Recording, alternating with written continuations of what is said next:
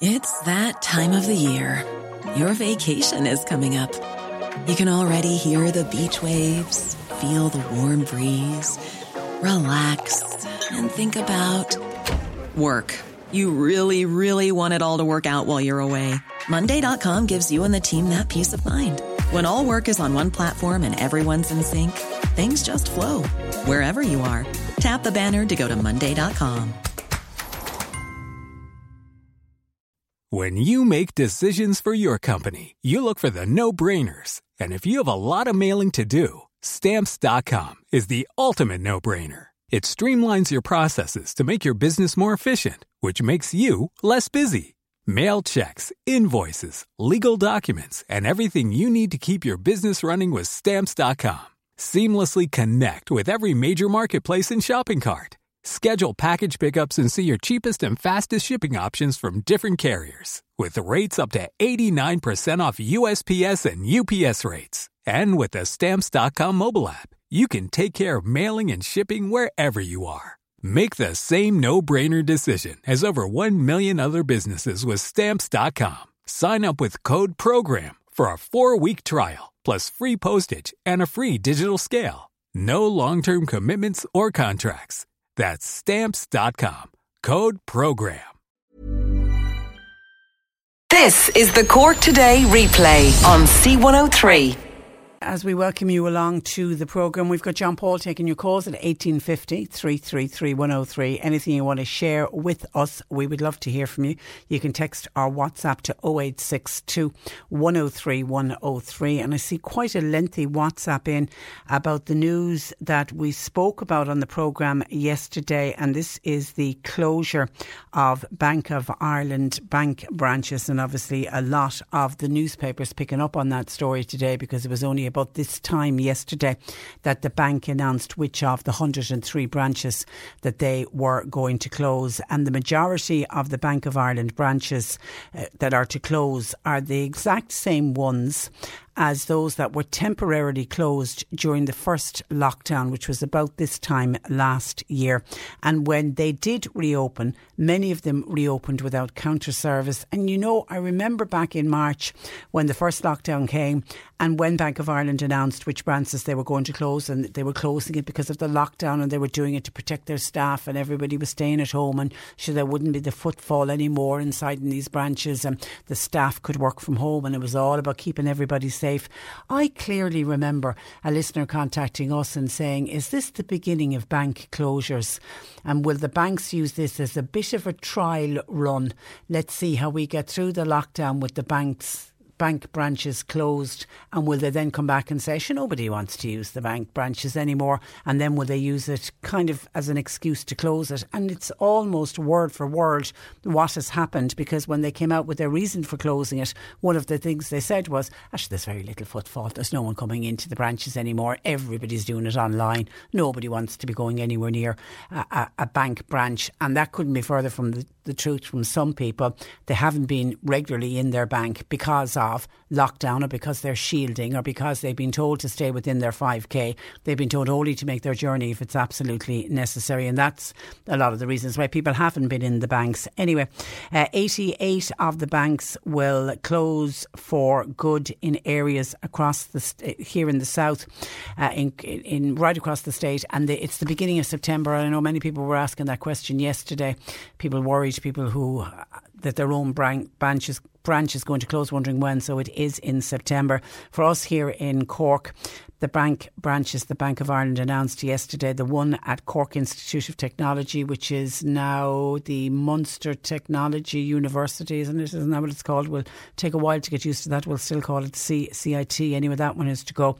Uh, Glanmire, Bantry, and Cobh, Dunmanway, Kanturk, Millstreet, Mitchelstown, and uh, Youghal. And there are mounting concerns that communities will be left with no local bank at all as the Bank of Ireland announced their closures yesterday, AIB has been called on now to resist a large scale cut of branches after what Bank of Ireland did. And Bank of Ireland have been severely criticised for announcing the shutdowns uh, of a third of its network. And of course, the news when it came yesterday is just two weeks after Ulster Bank said that their bank they were closing all of their branches. That's a move that's closing 88 branches across the country. AIB has around 200 branches and with another 70 EBS offices, and it is currently closing five branches. The move that was announced back in, in December, but that's a very small amount of branch, branches. They've been asked now to please don't do any kind of a large scale call and don't follow uh, Bank of Ireland. Bank of Ireland's decision to pull the shutters down on 88 branches from September was condemned as a slap in the face to farmers and to the rural community. The bank has also been accused of punishing customers for acting responsibly during the pandemic by avoiding going into branches. The move will cut its branch network in the Republic. At the moment, it's 257. After this call, it'll go down to 169. In Northern Ireland, there's 15 branches to close. Currently, 28 branches, they will fall to just 13. And the IFA president, Tim Cullinan, he's the one who said this comes as a slap in the face to farmers and rural communities because they are the ones who rely on local branches for banking service. The IFA estimate that over 80% of the branches that were announced yesterday for closure are in rural areas. He says the withdrawal of this vital service will discommode those whose internet access, who, without internet access, and also the people he said whose preference it is to do their banking in person. And there are many people like to deal in cash and like to go into the bank and like to speak to a human being and do the bits and bobs and whatever bit of banking they have to do. Seamus Boland of Rural Link said he was really disappointed by the news of the closures. He said it. Uh, he, we said it would happen, said uh, Seamus Boland, but he said it is another major blow to rural communities. Now, of course, Bank of Ireland yesterday, when they announced the closures, they did say it's entering into a partnership with An Post, which will offer its customers banking services at more than 900 locations across Ireland. So, if we want to take any kind of positivity. I'm hoping that this will just push a little bit more work and more transactions the post office's way, and maybe it'll help to secure the future of some post offices because we know there are many post offices that are under threat of uh, closure. So, you know, a Bank of Ireland saying, oh, it's okay, we're closing, but anywhere where we are closing, they're close enough to a post office, they have no guarantees that that post office is going to remain in place. And, you know, come back to me in a year, two, uh, three years' time and tell me, is the post office still there? Because it might not uh, still be there. And there's a lot of criticism of what the bank has decided to do. in Charlie Weston has a comment piece in the uh, in the Irish Independent, and he says it's the elderly and other people who do not use o- online banking who will be the hardest hit by this announcement yesterday. While he said businesses that generate cash, they will also suffer. Nine towns will lose a Bank of Ireland branch that is also under threat of using one of the Ulster Bank uh, branches. And it's interesting, according to Charlie Weston, in the UK The Financial Services Regulator has pressed banks to avoid bank closures during the pandemic. But Charlie Weston says, and I quote, don't expect any such pro consumer move from the central bank in this country. Hands off seems to be the mantra from regulators here when it comes to many consumer uh, issues. And Charlie Weston also says, us here in Cork, we seem to be the biggest losers in the Bank of Ireland branch cull uh, because we are losing nine uh, branches. Uh, so, certainly not a good news day from a banking point of view. And as I say, a really long uh, WhatsApp him, making very valid points on the Bank of Ireland. It says, Morning, Patricia. Nice to see the sun again. It is indeed.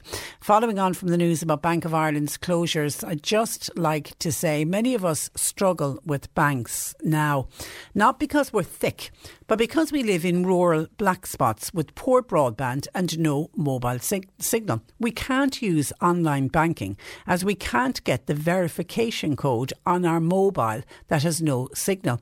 When I told Bank of Ireland in Bantry and I asked if there was any other way, they just simply weren't interested barely managed to say the word no. When I said this would force me to change banks as I need online due to living over 30 miles away, they just shrugged their shoulders and walked away. If this is the attitude, then something needs to be done about rural black spots, or we be stuffed Uh, or will be stuffed completely, especially if they also take away ATM machines. Maybe it's time to cop on and slow down with tech until all of Ireland stands at the very same place. I no longer have a bank account as I refuse to drive 30 plus miles every few days to make a deposit or a withdrawal. I'm sick of people taking away my freedom of choice and replacing it with a diktat.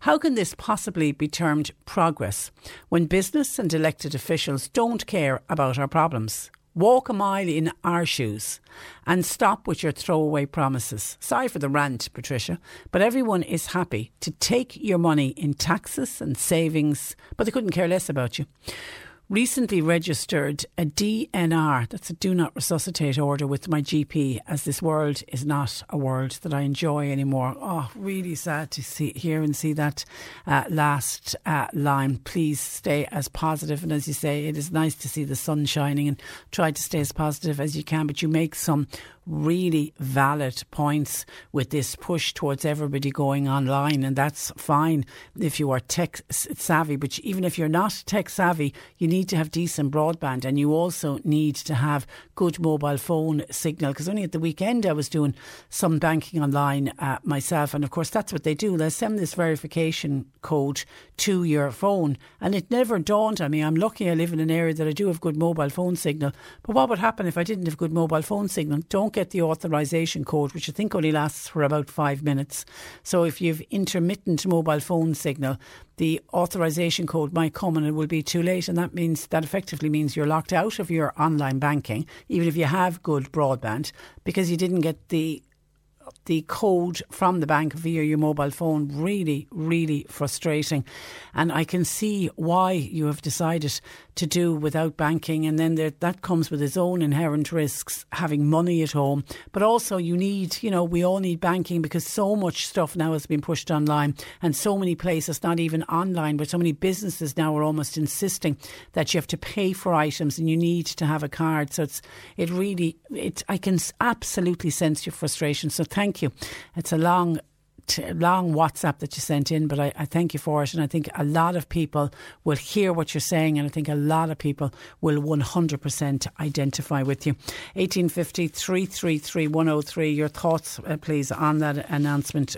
That, as I say, we picked up on it yesterday, but the news was only being received this time yesterday morning. I think it's starting to sink in, sink in for people what it will mean to see the closure of their banks. As I say, once again, for us here in Cork the one at the Institute of Technology, and they're also closing Glanmire, Bantry, Cobh, Dunmanway, Kanturk, Millstreet, Mitchelstown, and Youghal. Nine in total to go here in Cork. We are seeing the biggest amount of uh, closures.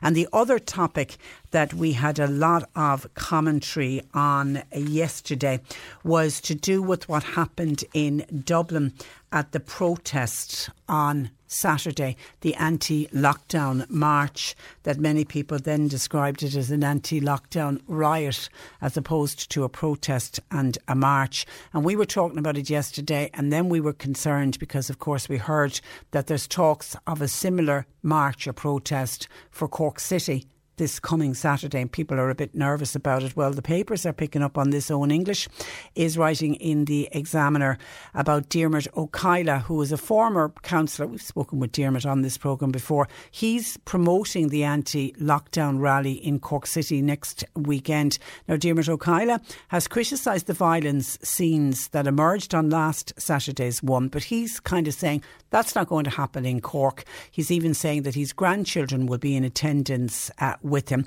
But of course, the real fear is that this particular protest will be hijacked by groups intent on violent disorder. And anyone involved with the organising of the protest in Dublin last Saturday will say that they never planned that there was going to be any violence, but you will get groups who will be going along and they're intent on nothing else but causing violent disorder. Dermot Ó Cadhla is Secretary of the People's Convention and he says he has no such concerns about Cork next Saturday. He said he liaised with the Gardaí on the day to identify potential troublemakers, but I don't know if the troublemakers arrive with a big sign across their forehead, head, you know, or a tattoo across their chest saying we are troublemakers. How do you identify the people that are actually going to cause uh, the trouble? Jim Said those involved in the violent scenes in Dublin on Saturday damaged the protest movement, and we know that missiles, we know that fireworks were fired. I mean, fireworks were fired directly at uh, Gardaí, and we know that uh, three Gardaí were injured. One ended up in hospital. 23 people were arrested. Some of our listeners yesterday felt a lot more than 23 should have been uh, arrested. But Gardaí here in Cork are now closely monitoring output on social media platforms ahead of the rally on uh, Saturday. Dermot Ó Cadhla says he does not accept that the organisation of such event is in breach of Public Health Act are that the gathering of a large crowd could increase the risk of the virus spread.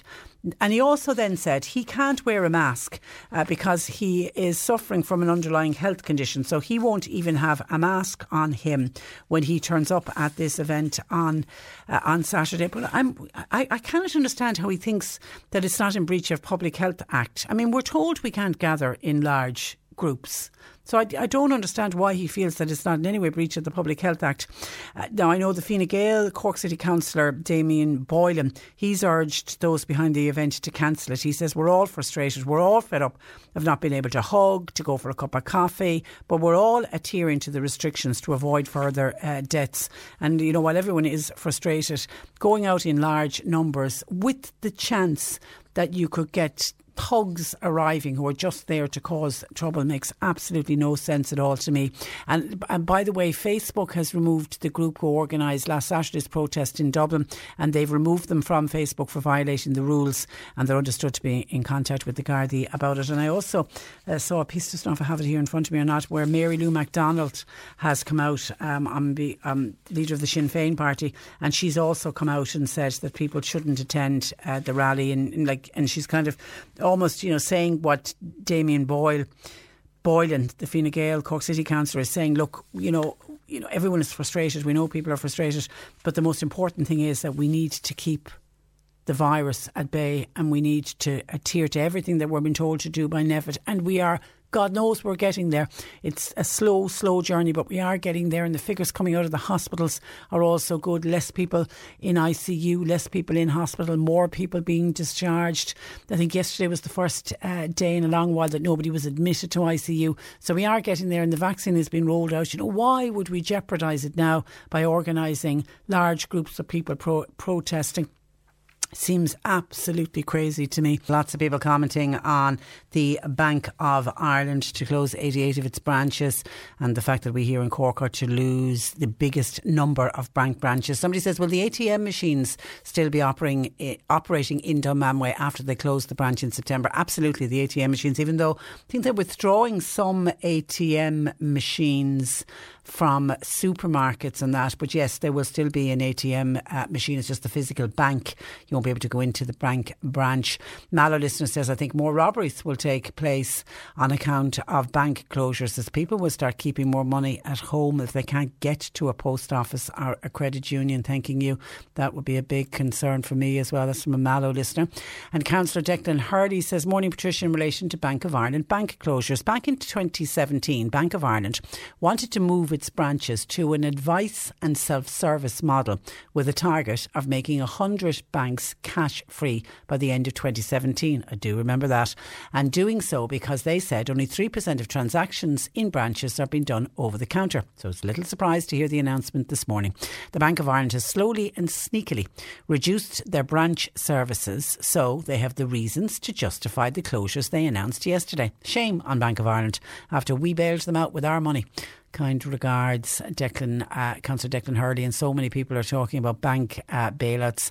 Siobhan in Dunmanway says, while everyone is on about Bank of Ireland closing its branches, let's try and look at the positive. This could work out better for those of us who don't like using automated services in banks. Now we can chat and transact and transact with a physical human being, the person serving you at the post office. Also, the post offices have longer opening hours, so there there can be positives out of this decision. But I do know it will leave vacant buildings, and that's the one big loss because many of those bank branches are on main streets.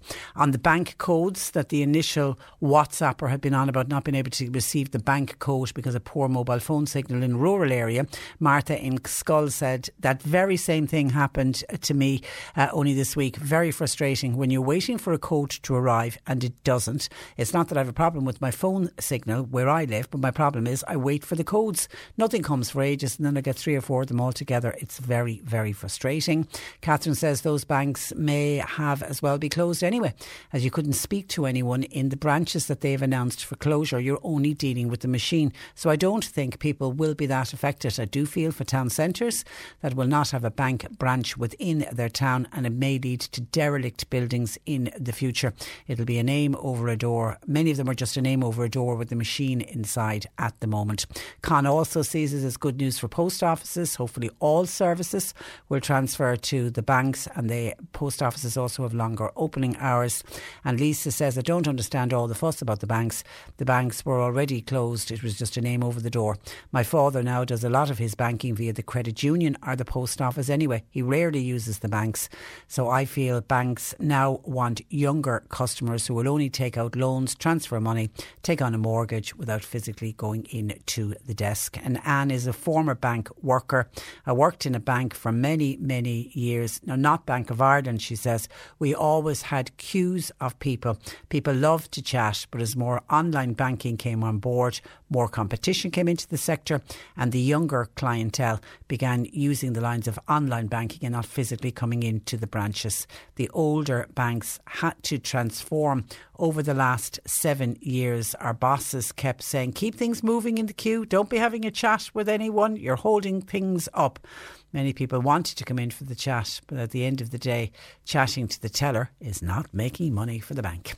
1850 333 103. John Paul taking your calls. You can text or WhatsApp 0862 103 103. Cork today on C103. With Sean Cusack Insurance's Kinsale, now part of McCarthy Insurance Group. Want great advice? You know who to talk to. CMIG.ie. Now, new research suggests that there is a broad lack of understanding about coercive control and how prominent it is, with four out of ten people admitting to not understanding what can occur in any close adult relationship. To discuss the findings of a study for Safeguarding Ireland, I'm joined by their chairperson, Patricia Rickard uh, Clarke. Good morning to you, Patricia. Good morning, Patricia. And you're welcome to the programme. Now, I suppose, can you start by explaining what coercive control is? Uh, yes, indeed. Coercive control is the use of threats, humiliation, intimidation, can include assault, um, to make a person dependent uh, on the other person or to isolate them in order to exploit them, deprive them of their independence, exercise control over their behaviour and their choices, make decisions on their behalf, and effectively, you know, to control uh, the other person. And uh, Safeguarding Ireland is uh, really uh, anxious about this issue. We did a, a, a, survey last year on the whole question of psychological abuse, and obviously, uh, we feel that if people you know that the, the, the high level of misunderstanding arises because people really doesn't don't understand what coercive control is. Um, it can be very subtle, um, and it can occur really um, with vulnerable adults, So that's what Safeguarding Ireland are concerned with. So where one person trusts another or is dependent on the other, uh, particularly those who are in very vulnerable circumstances, people with intellectual disability, physical disability, mental health, dementia, or whatever. And they are, you know, they trust and are dependent on other people. And sometimes uh, it's very difficult to contact, uh, to to um, identify um, because it can be very subtle. Sometimes it comes across as caring, but the caring may go, grow into control. Uh, so it's really important that we respect uh, the other person and um, give them a sense of well-being because clearly coercive control has a huge effect on a person's emotional well-being. And do you think at times people, uh, because there's so little understanding of it, that people don't even realise that they're in a relationship where they are under the control of somebody else? Exa- exactly, and that's why it can be difficult to detect. But uh, you do, you do, you know, certainly people must be more aware of the situation, and also, uh, I suppose, as a society, our laws are way behind. Uh, what are in other jurisdictions. We don't have adult safeguarding legislation. We enacted the assist decision making capacity uh, Act in 2015. It's not yet fully com- commenced. That Act has mechanisms and arrangements in it for people whose capacity may be at issue um, and for them to get support and help and enter into legal arrangements. But at the moment, we don't. We've old, archaic 1871 legislation where people just take over control and, you know, um, controls the person's money, controls where they live, uh, controls who a person has contact with, make decisions on their behalf. So it can a person can live in a very controlling situation, particularly when they're vulnerable and dependent on others. And, uh, but it is it is an identifiable crime in this country. But is that only within a relationship, within yes, a, uh, in, an intimate in, in, relationship? Yes, now, Oh. again, uh, you know, obviously domestic violence, it has come to the fore recently, and we had a, a trial recently on coercive control, and we had a few other cases where people uh, obviously admission didn't go to trial. In our domestic uh, violence legislation, our Act of, eight, of 2018 came into effect 2019, a new offence or crime of coercive control was introduced in that legislation, but it is limited to people who are or have been in an intimate relationship.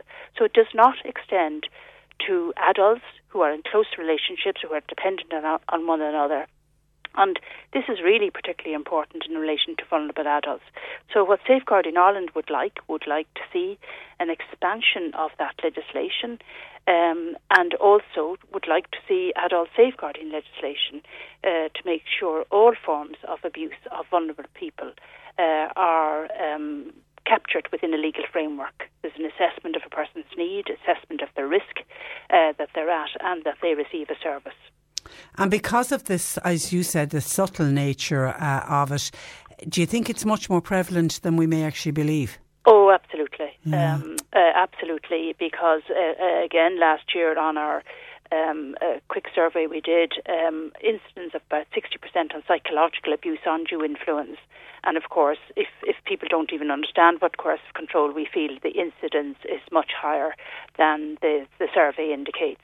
So we need people. So that's what we're talking about: public awareness. We need people to be aware, uh, to be very. Um, you know, uh, alert to people in vulnerable circumstances and to make sure and to look out for it again. Um, of course, we don't have adult safeguarding legislation, therefore, who do we report to? But I would say report to the Gardaí. Um, in the first instance, um, 1 800 666 111, or alternatively to the HSE Safeguarding and Protection Teams 061 461 358 or to advocacy uh, uh, organisations or whatever. Really important too that the person themselves can, you know, try and identify if they're under the control of another person, if they're feeling very uncomfortable, and get in touch with uh, Independent Advocate Service or the HSE Safeguarding and Protection Teams. Really important that people do keep control over their own well-being, their money, uh, their decisions. Uh, really important. And again, during COVID nineteen, um, obviously arrangements were made that people could ask other people, say particularly older people who were cocooning, or people who couldn't go to post offices, people with intellectual disability were giving their um, PPS card and whatever to other people to collect their money. And again, we did another survey um, after the first lockdown, and one third of people did not take back control. Now, is it that they didn't take it back or were not given it back? Um, really important again uh, that people are independent. They may need support and help in managing their money. They may need support and help in making decisions, but we shouldn't just make decisions or uh, take control over their money um, from them. So, really important that we respect each person as an individual. Yeah, and Ross, one of our listeners, says coercive control can eventually move on to aggressive and violent behaviour. Absolutely, Yeah. absolutely, and and and even sometimes can be more aggressive than physical. You know, you can see physical abuse sometimes, uh, but you can't see emotional abuse uh, very well. It can be very hidden. So, really important, and people can be very hurt and damaged by it. Yeah, and it needs to be called out for what it is. It is abuse. Indeed. It is It abuse. is. All right, uh, Patricia, listen, thank you for that and um, continue good luck with the fantastic work that you do at Safeguarding Ireland. And thank you for joining us on the programme today. Well, thank you for having me. Thank Good you. morning to you. Bye bye. That is uh, Patricia Rickard Clarke, who is chairperson of uh, Safeguarding Ireland, for us all just to be aware of uh, coercive control. 1850 333 103. A couple of calls coming in on vaccine.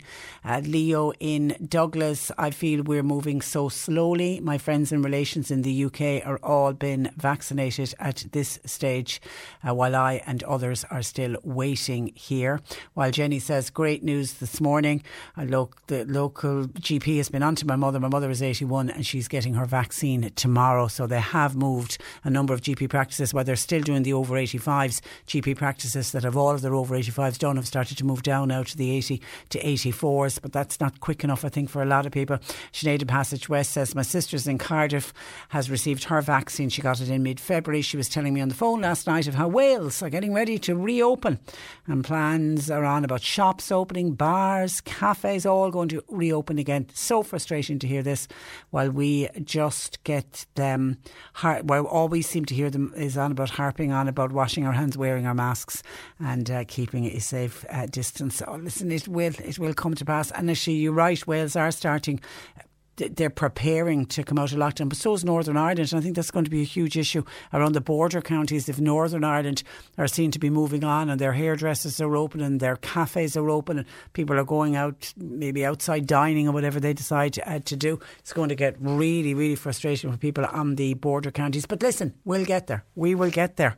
And those vaccines will start to uh, arrive. The big push now is for the Johnson & Johnson, for the European Medicines Board. I think it's, I must check out the date, I think it's sometime around the middle of March that they are expected to give the go ahead for the Johnson & Johnson. And that, of course, is what everyone is saying is the game changer because it is, it's a one shot vaccine that doctors can just store in, in their normal fridges. And we've huge orders in for that. Now, the Construction Industry Federation say keeping building workers idle in this current level five lockdown is more likely to help spread the virus than contain it because some will start doing nixers. Joining me, Conor O'Connell, who is director of the southern region of the CIF. Good morning to you, Conor. Good morning, Patricia. How Con- are you? I'm very well, thank you. Do you believe some builders and tradespeople are already doing nixers? Well, if you look at the statistics at the moment, we estimate that there's pro- approximately 30 to 40,000 um, people working on essential construction projects at the moment. There, those ones uh, are ones that have been deemed to be essential under the statutory instrument, which allows certain construction activities to continue. So they're working in very controlled environments where there's checks, there's balances, there's safety procedures, there's wearing of PPE. I'm not quite sure if nixers is the correct word, Patricia, but certainly we will be concerned about workers going from very controlled work environments, which they were working on prior to the shutdown on January the 8th, to uncontrolled work environments now which we understand, and all of this evidence is only anecdotally, Patricia, but nevertheless, it's very strong anecdotal evidence. They're going into work in domestic environments where those controls uh, on smaller jobs are simply not there. So, yes, it is a concern, Patricia. Yeah, because we, it, it, certainly in this lockdown, when people say, oh, this isn't a real lockdown, there's an awful lot of traffic out on the roads. And and it is purely anecdotal evidence. We're constantly getting calls in from people saying there's tradespeople in our town working and they're using back roads, and I'm seeing trucks and vans out the whole time. But it is important to point out that they there are many that legitimately can work during this lockdown.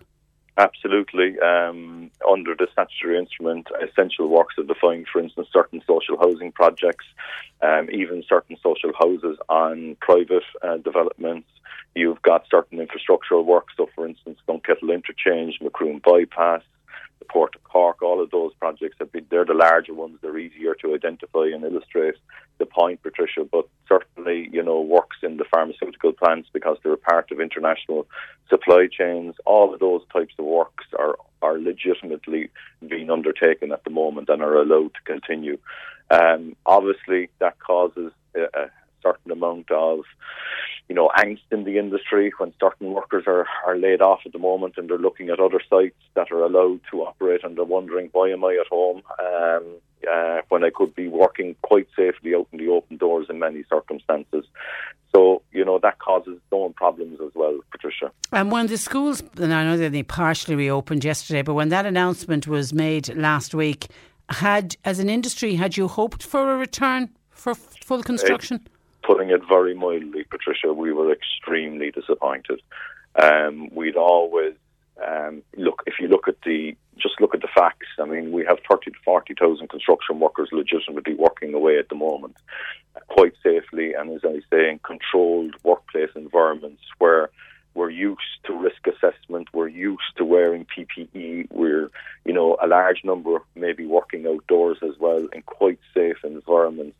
So to say we're disappointed is putting it mildly. Um, we honestly believe that if you look at the mobility, we're always told that mobility is the big concern and workers travelling around uh, regions and intercounty travel, etc. But if you if you look at it, uh, 145 to 150,000 people work in the construction sector. Of those, approximately 80 to 90,000 work on sites. So you have a situation where, uh, in terms of mobility of workers, you've you've relatively small numbers that would be more that would be mobile as a result of allowing the industry uh, to open up. Another forty to fifty thousand approximately construction workers moving around.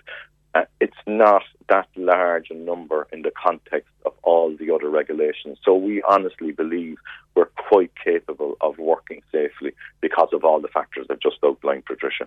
And no construction, Conor, is that only adding to our housing list?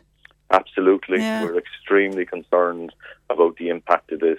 Normally, at this time of the year, spring is the time when sites open up in terms of groundworks, foundations for houses. You know, the the the ideal times that you know you're you're starting to open up the groundworks now and you're completing your homes for people to move in by Christmas. You know, that's the ideal scenario. Obviously, it doesn't always work out like that, but we're shut down at a period of when we should be at our most productive in, in terms of getting those foundations in and getting those civil engineering works to open up the sites for later on in the year. So the impact is not just in terms of the stoppage now for all private and social homes, or sorry, for a significant amount of private and social homes, but also the knock-on effects of it down the line. Um, we're very, very concerned about what impact it will have people's mortgages are running out now at the moment as well, Patricia. You know, there's time factors involved there in relation to their mortgage approvals. So it's it's the the knock on effects of this are, we're very very concerned about it. Cash flow, as you know, you know, there's an old expression in the construction sector: cash flow is king. Uh, and so we've had severe disruption to cash flow in the industry, which obviously is going to have a knock-on effect in terms of companies' ability to draw down loans to carry out those housing works maybe in the future. We just don't know yet. Um, and we're also we're the only sector, I believe, no, we're the only major sector that are one of the most significant sectors that has absolutely no business supports out there. So we've a large number of small and medium-sized enterprises, you know, with leasing arrangements, you know, plant hire companies, civil engineering companies that simply have no means of um, meeting those arrangements at the moment and being told that look, this is going to affect your credit rating into the future. And so we're extremely concerned about the impact. And obviously, Patricia, we, you know, just to make a final point in relation to all of this, is that, you know, right across Europe, the construction sector is opened. Um, and yeah, um, I can see a couple know. of listeners are pointing that out. If you go to any other country, uh, construction hasn't uh, closed down. And I saw uh, someone on the paper talking about somebody who's in the middle of a house build, and obviously the house build had to uh, stop. And now there's damage been done to the house that's exposed, and and the builder is saying, you know, I I can't carry the loss for this when we do get back. So you know, there's there's a huge knock on effect for so many people here. There is. There's very significant cost impacts as well. Um, look again, it'll all depend on what type of project you're working on. What I would advise there, and we did advise our members about a week ago, we spent um, a special all member circular on it, is that there will be a need, and it is allowed under the statutory instrument for certain maintenance uh, type activities to be carried out, emergency repairs, etc. So uh, a, a, big one would be, you know, timber framed houses um, under construction at the moment. They will need to be weathered urgently, uh, mm. given the weather. And, and you and you're allowed to do that under you the are yeah yeah. and then of course there's a lot of the bigger projects, uh, and I know many of them are in uh, Dublin that's at a standstill. And one of them, I think that uh, that I know a number of our listeners uh, have spoken about, and it's the Amazon distribution centre. They were planning they're planning a huge big distribution centre because of Brexit Brexit, and that's you know a project like that has just stopped. It has, and look again at the moment, um, it's it, it's quite obvious. You know, we, the impact on foreign direct investment into this country. If we're the only construction sector that is shut down, um, that's placing us as a disadvantage to other countries when it comes to inward investment into the future. Um, you know, it'll have a reputational impact. Look, there are many you know, FDI clients at the moment, you know, looking to, even in these times, uh, believe it or not, finish out their office projects and the fit outs for their office projects. Um, there's other there's other projects that have come to an, a stall, and that's not helping us. It's not helping us in terms of foreign direct investment. Okay, and on a very positive note, certainly for you, for your industry, Eddie in Mallow says, I agree wholeheartedly with uh, Conor from CIF. Look at the meat factory workers. The factory workers are on top of each other. They're in confined spaces. They're inside, inside in the factories. And look at the amount of clusters we've seen coming out of meat plants. Whereas the construction workers much more responsible, and you never see major outbreaks from building sites. And that's really where you started this uh, conversation. There hasn't been no major clusters. Been. No, I think the figures look they do fluctuate. So you take a snapshot in time. I think over the last number of weeks, um, when you know it's been at its peak and we were dealing with several thousand cases a day in January, the number of cases in the construction industry fluctuated. You know, around forty-two, 50, I think they reached at one stage, gone back down to 28 another week. The figures are very, very small in comparison to other workplace environments.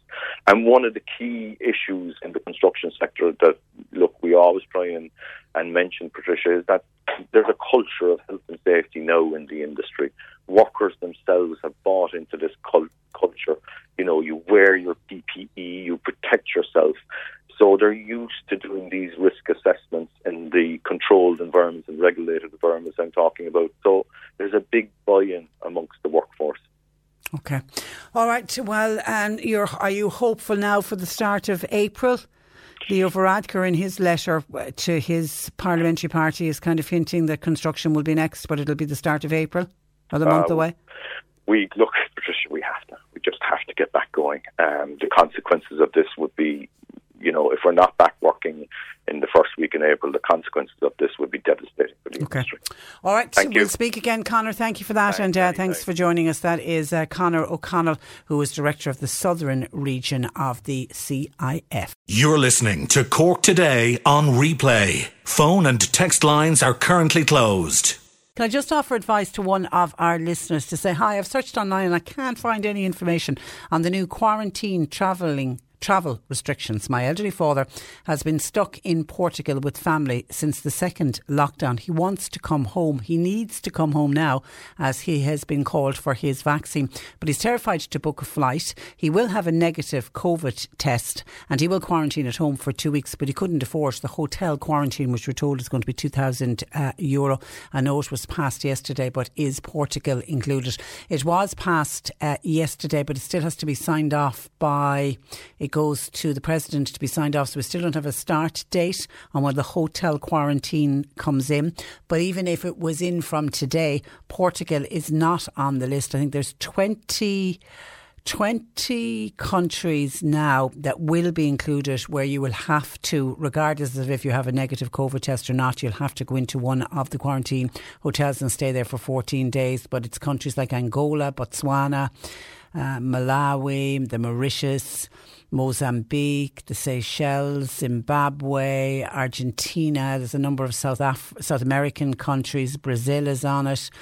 Uh, Panama, Paraguay, Peru, uh, and then in Europe, the only one I can find for Europe so far is Austria, and also included is the United um, Arab Emirates. So no, Portugal is not on it. So your father will be okay to book a flight and get home. He will have to have a negative test done, and he, uh, he'll have to have a COVID test done 72 hours uh, before he travels, and then he'll have to do what all other travellers travellers coming into this country must do.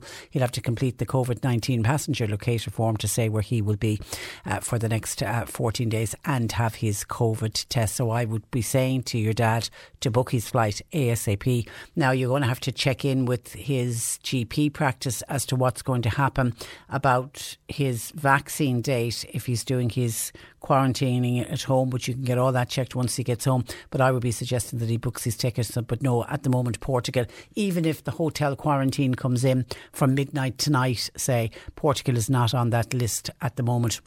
Now, we do know, and the government have, have said that there's 20 countries on the list, and that's a list that will be updated and countries will be taken off it, pending on how that country is doing when it comes to uh, COVID 19.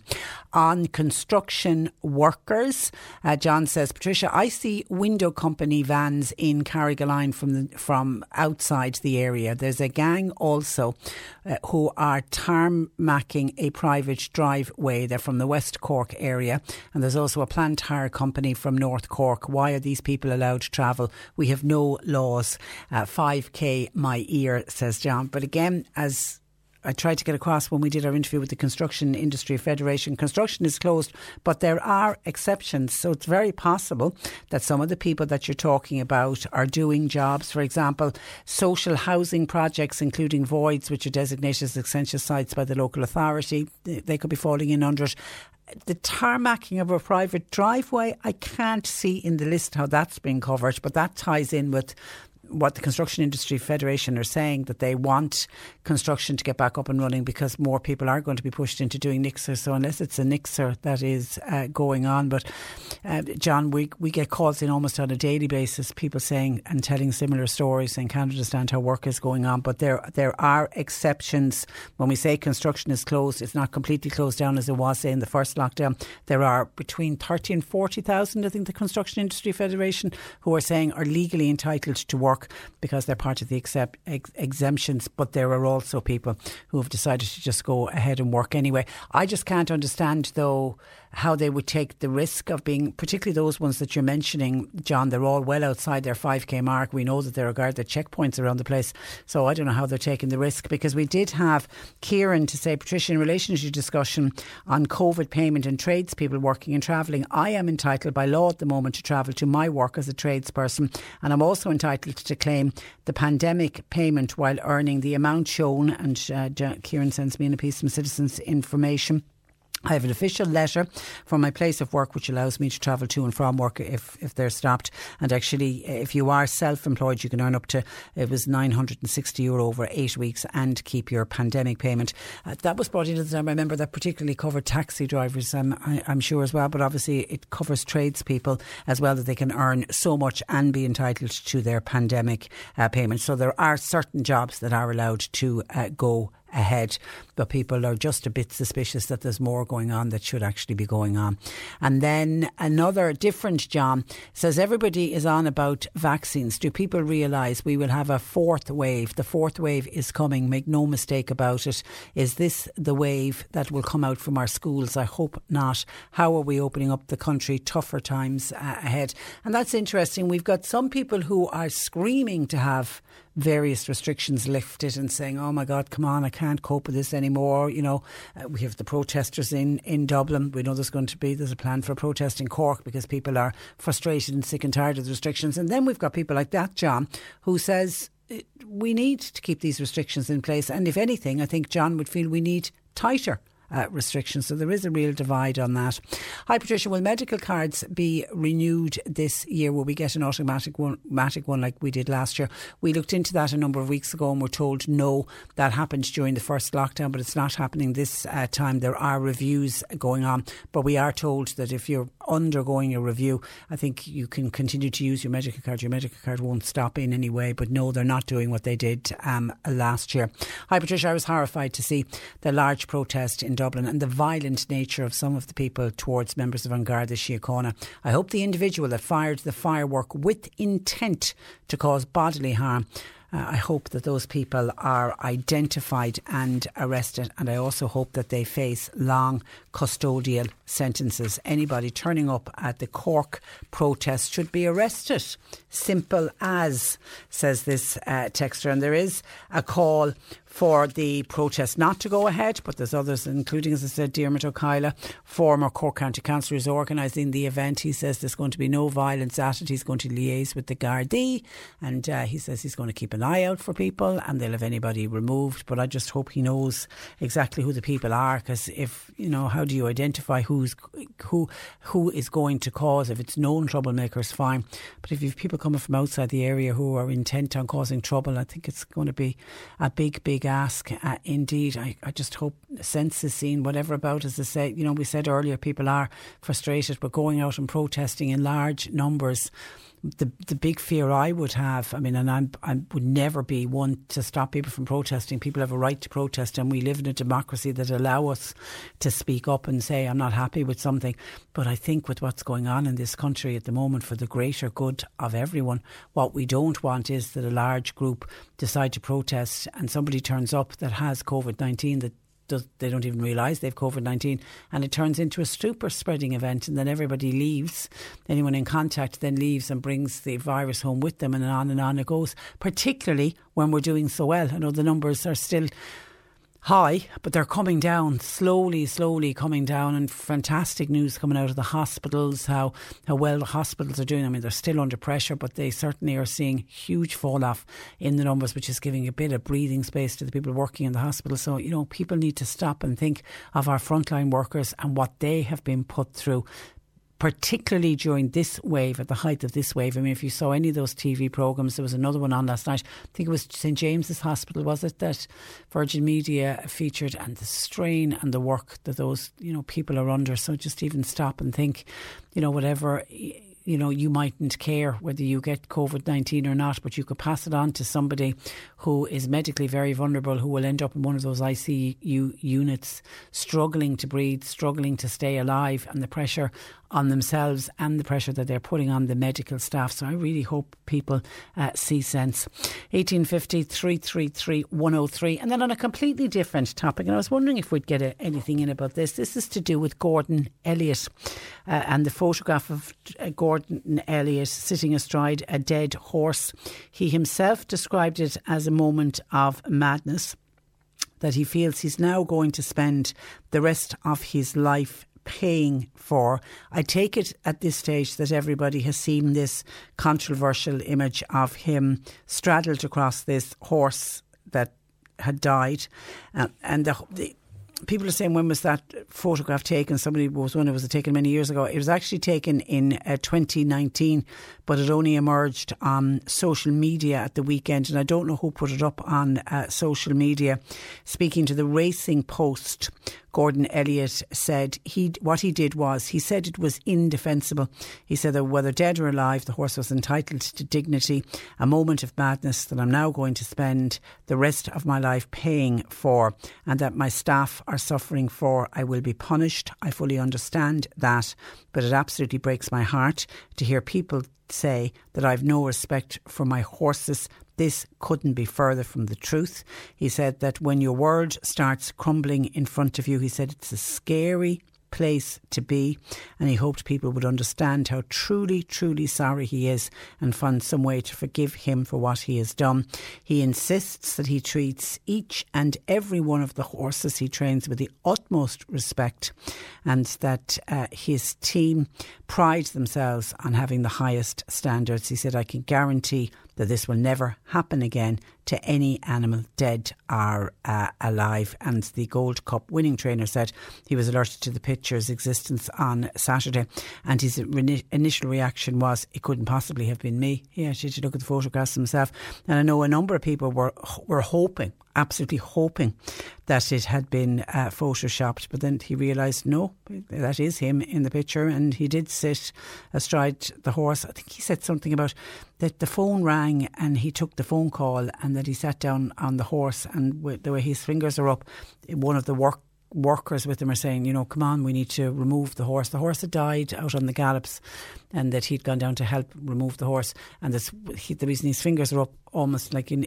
almost like in a victory sign. But he explains that in a way as him saying to one of his workers, saying, "Come on, Gordon, we need to remove the horse." Him saying, "Like two minutes, two minutes. I'm just finishing off uh, the phone call. Who took the photograph?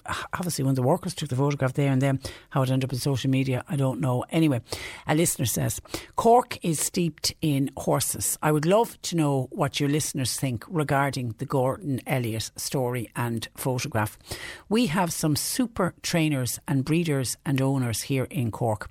Does this man deserve a second chance? Don't we all at some stage make bad judgment calls? But how many of us are photographed making such poorly thought out choices?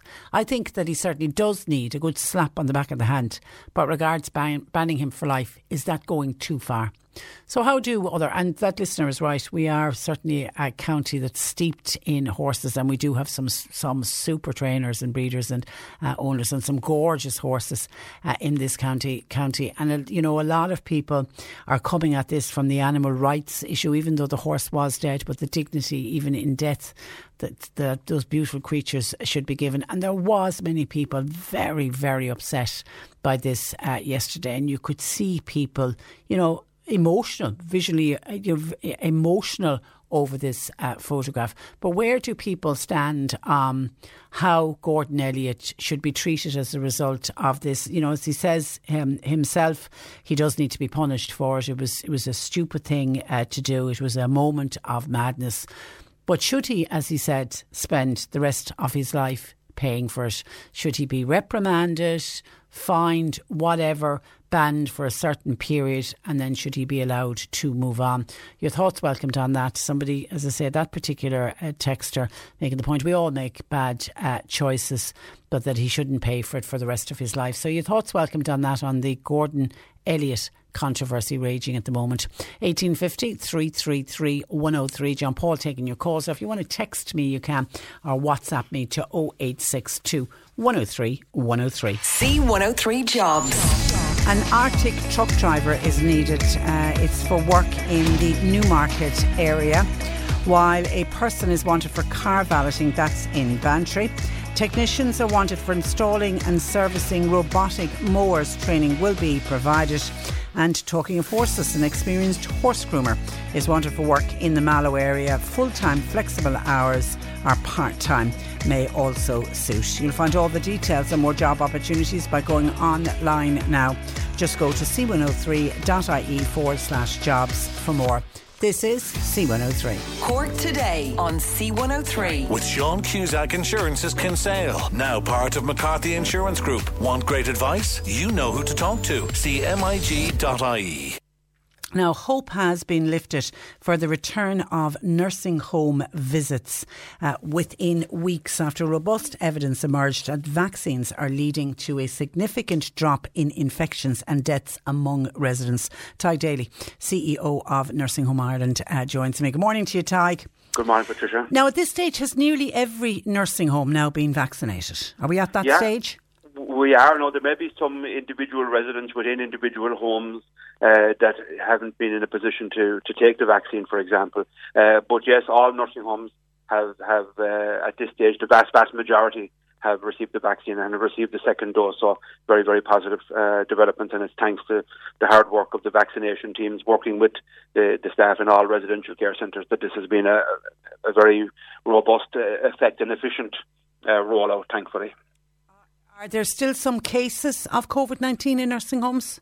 There are, unfortunately, yeah, there are. There are in excess of 100 open outbreaks, would you believe, at this point in time still. Now, it's important, I suppose, to point out that an open outbreak is, is still, you know, 28 days post uh, the most recent case. Um, so while matters have improved considerably, thankfully, over the last uh, number of weeks, you know, there's still a high degree of vigilance required uh, to ensure that we can continue to, to maintain the safety and, and, and welfare of all of all residents and staff ultimately. But most have had second va- second shots and everything by now, haven't they? Oh yeah, the vast, vast majority, thankfully, have at this stage. Um, I mean, it, it commenced, as you know, in early January. Uh, um, you know, a small setback then when it was, you know, put out to 28 days in between vaccinations. Uh, but by the end of uh, by the end of last month now, uh, everybody has been uh, everybody that's willing to take it has been offered. And the other very very positive news on the vaccine, as you alluded to in your opening remarks there about the the fall in, in lab detected infections, which is which is really really encouraging, is the high uptake as well of both residents and staff is very encouraging as well. So clearly we're in a much much better place. But uh, by the same token, we cannot. Uh, when I heard Paul Reid saying last week, every time we get on top of this virus, that uh, it, it, comes back to challenge us again. So there's, there's, I can assure you, there's no complacency whatsoever. Good. But hopefully, we're in a much better place and, and brighter yeah. days and, ahead. And the other good thing, I think, for people who are now, you know, waiting to get their vaccine, and, and already this morning we're hearing from uh, some people whose parents over the age of 80 are getting phone calls, and there's much excitement about them heading off to their yeah. uh, GP practice. There's little or no uh, side effects, a sore arm, people feeling a little bit unwell for a day or two, but um, most people just getting on with it and and, and everything's okay? Yeah, very, very minor. And, and, again, you know, a lot of good, good advice there for people in terms of, you know, drinking some uh, water, you know, the day before, maybe taking Panadol in terms of preparing for the vaccine. So, no, the the uh, the side effects have been uh, uh thankfully very, very minimal. Yeah, which is which is great. Now, the big question is the nursing home uh, visits. Um, uh, Tadhg, have you any expectations when we can expect to see some kind of visits, face to face visits in nursing homes? Look, I can assure you it's a massive priority for all of us now at this stage. I mean, I, uh, we, we've been engaged with, with the Minister uh, since the 4th of February on this because we wanted to begin the process, not necessarily name a date or not necessarily say when, but at least begin uh, a very, um, I suppose, uh, consult- consultation process and, and, and con- conversation around when, when we can do that. So last week, the National Public Health Emergency Team agreed that they would review the guidance again and my understanding is that the guidance will be before NPHET again within the next uh, within the next week to ten days. Somebody's wondering about uh, staff working in nursing homes. Have many refused to take the vaccine? Negligible is the information that we have. I mean, I saw some figures recently from uh, the National Immunisation Advisory Council, and they were saying the take up was 99%. Um, and that would be the anecdotal evidence from from ourselves as well. I mean, there may be a small number who, for whatever reason, are not in a position to take it, and I think we have to be understanding of, of that as well. Uh, but clearly, there's been a very strong campaign of support for the vaccine right across the, the, the country and supported by obviously the HSE and and um, the Health Protection Surveillance Centre, but also by ourselves in Nursing Homes Ireland promoting the vaccine. So uh, no, thankfully, a very, very small number. And a big uptake, you say, amongst the patients. The residents themselves really want oh, yeah. the vaccine. Yeah, Ab- absolutely. You know, there's been a few as well who, who, who feel that, uh, you know, um, they, they, they, are not in a position to take it. And, and again, you have to respect that. But uh, in terms of residents, yeah, it is definitely in terms of residents, 99, uh, 99%. So, again, you know, the the efficacy of the vaccine. We know a lot more now. When I spoke to you back even a month ago, or even indeed in early January, I suppose there was a, a little known about it. You know, a new vaccine, etc. But uh, what we're seeing right across the world, I mean, a lot of information from Israel, a lot of information even from the UK, just in the last number of days about the effectiveness, effectiveness of the vaccine. So that's all very, very good news. Yeah, and even I saw um, a survey out uh, today showing in the general population uh, the people who want to get the vaccine. I mean, it's well up in the 80s. I think it's, it's, it's close to 85% of people when they get offered a vaccine, well, well, which is very different to say what it would have been earlier on. Yeah, absolutely. All of the indicators are, are moving in the right direction. I mean, we, we've experienced in the health service generally of the flu campaign, for example, or the flu vaccine I mean, in some cases that could be as low as 60, 65%, um, whereas the the information on, on the COVID-19 vaccine, as I say, it's well north of 90, uh, 99% in terms of residents and well north of 90 in terms of staff as well. So, uh, as I say, all of the all of the indicators very positive in that score. Are nursing homes getting a lot of calls about wanting to get in for a visit, Tadhg? Yeah, look, I mean, I suppose the, the point we've made to uh, public health and, and, and the HPSC and our engagement with the department, the HSE and the minister is that we need to ensure that we uh, don't let a vacuum create where people are wondering what's happening. Because, you know, there is a, all of that good news around the vaccine. There's an expectation there now that you know I have been vaccinated, I've had my two doses, we can go back to normal. Unfortunately, that's not the case. But surely we can get to a position whereby we can ease the visitor restrictions significantly, particularly if you have all residents and staff, and even more so if you have the visitor vaccinated. Uh, you know, all of those steps. So what we're looking at at the moment, and we have, as I say, a consultation with the Health Protection Surveillance Centre as we speak, uh, is looking at all of those building blocks. I mean, clearly we'll still require infection control measures. We'll still require face coverings for some time. We, we, we may require you know, temperature checks, etc. And we've also proposed, as you know from our previous conversation, that antigen testing, the rapid testing, should be considered as part of a, a, suite of measures. Now, each of those on their own is not any silver bullet. So what we're saying is that all of those individual elements, the, the, the, the composite effect of all of those individual elements should make it a lot more safe uh, to resume in-person visits because there's a huge, huge yearning there now to get back to some normality. And as we know, older people generally, but those in residential care, have have borne the brunt of this pandemic, and um, we do need to, I suppose, begin to uh, shine a light and, and, and show a beacon, I suppose, of light, if you if you like, in, in terms of when we can get back to safe in person visiting.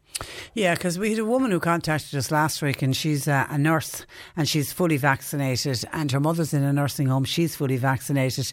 She hasn't seen her mother since before Christmas and cannot understand why she can't get in to see when both of them are uh, vaccinated. And there's probably many other cases uh, similar to that. And then I was watching on the BBC and obviously I know in the UK they are further ahead of us, yes. but they're allowing one on one visits down to num- exactly what you were saying wearing of masks, yes. the antigen testing uh, is even being insisted.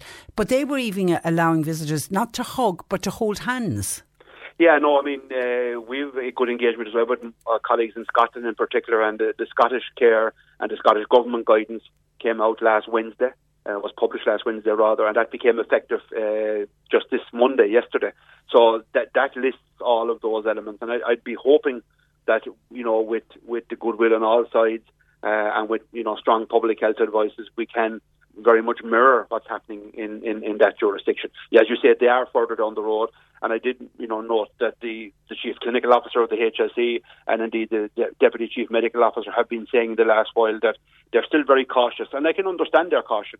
Uh, but by the same token, we, we, do need to say to people, look, the, the, guidance is under review, which it is, and we hope to be in a position collectively, all of us, to be able to issue, uh, you know, some indication of, of, of, of, the, the further um, easing of restrictions in the in, in the coming in the coming weeks.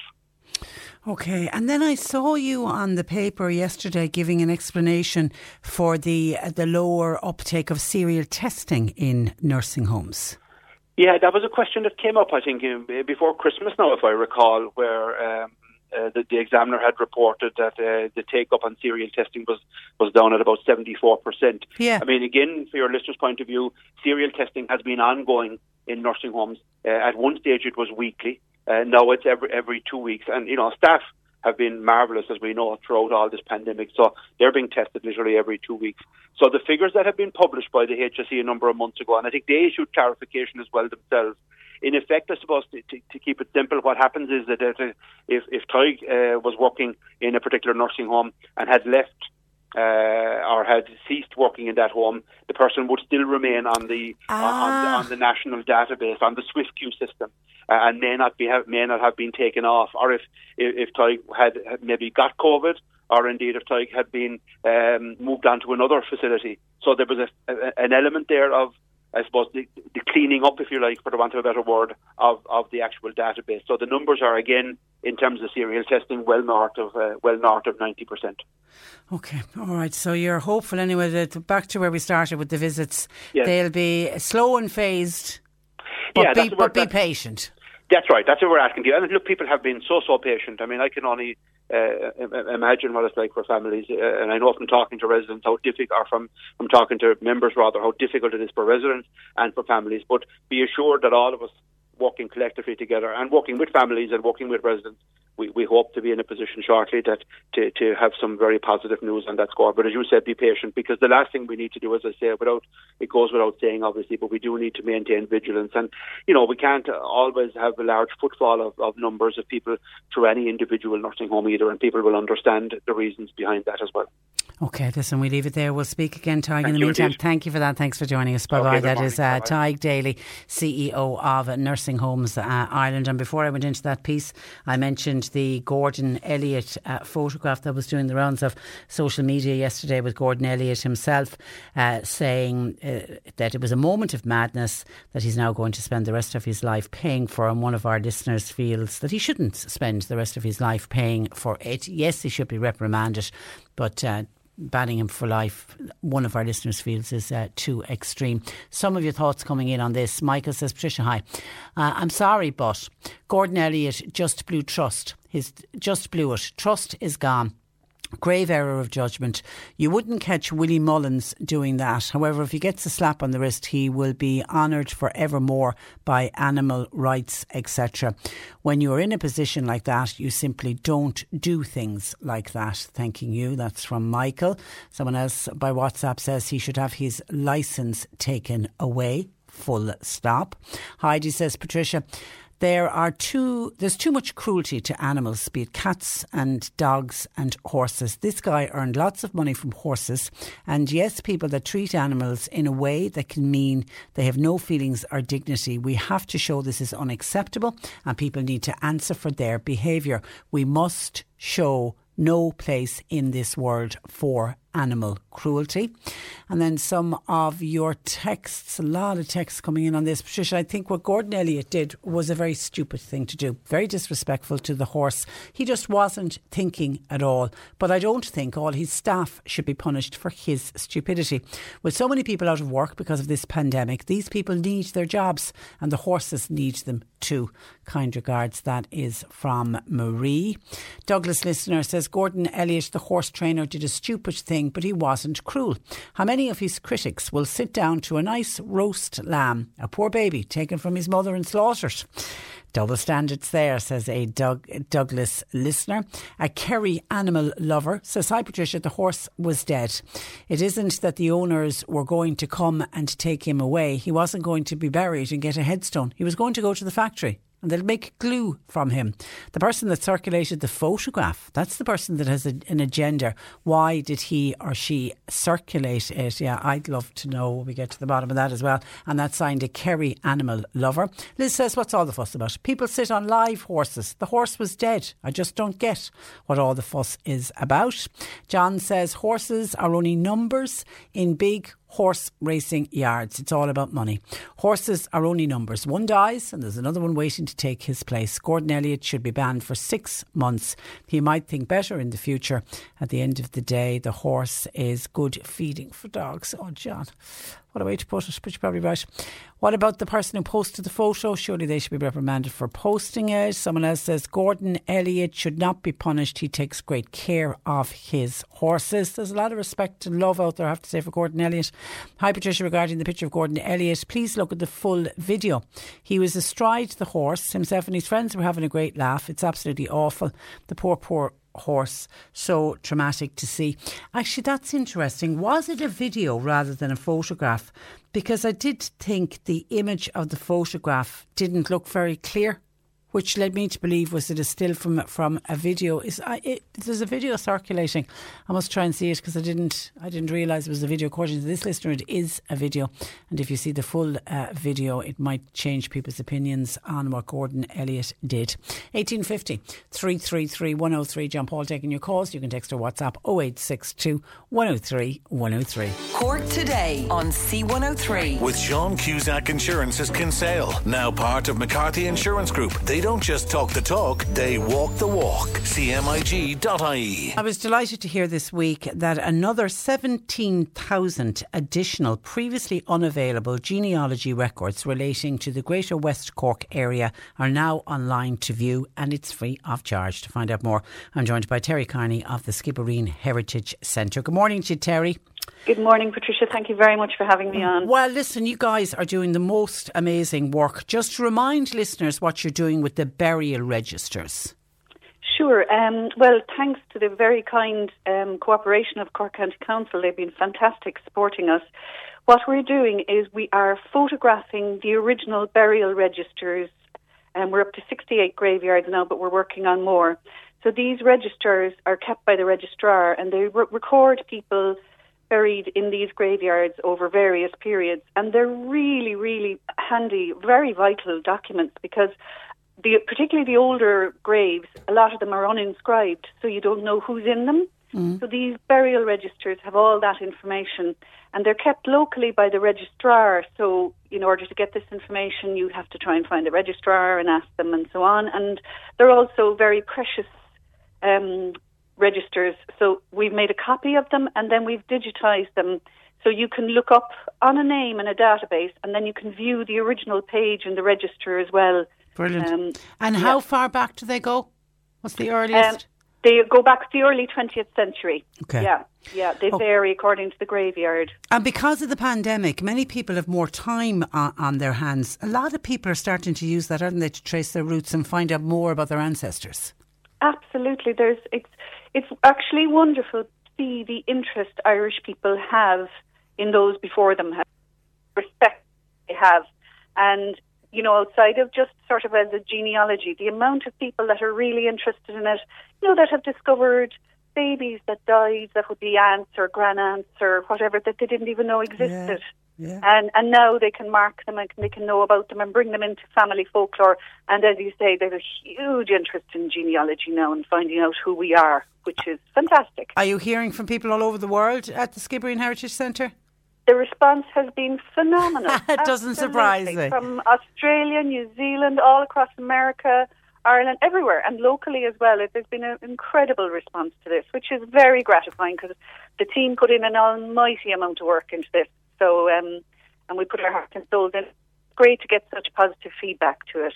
Now, another project that you're, you're, you personally are very heavily involved with is the videos, the virtual video tours of the graveyards absolutely love doing them, Patricia. To be honest, well, like yourself, I'm a graveyard person. I, I, I don't know uh, what it is. You and you and me have to meet up someday. oh, I love it. I'll, I'll, bring you to one of the nicer oh, ones. Oh.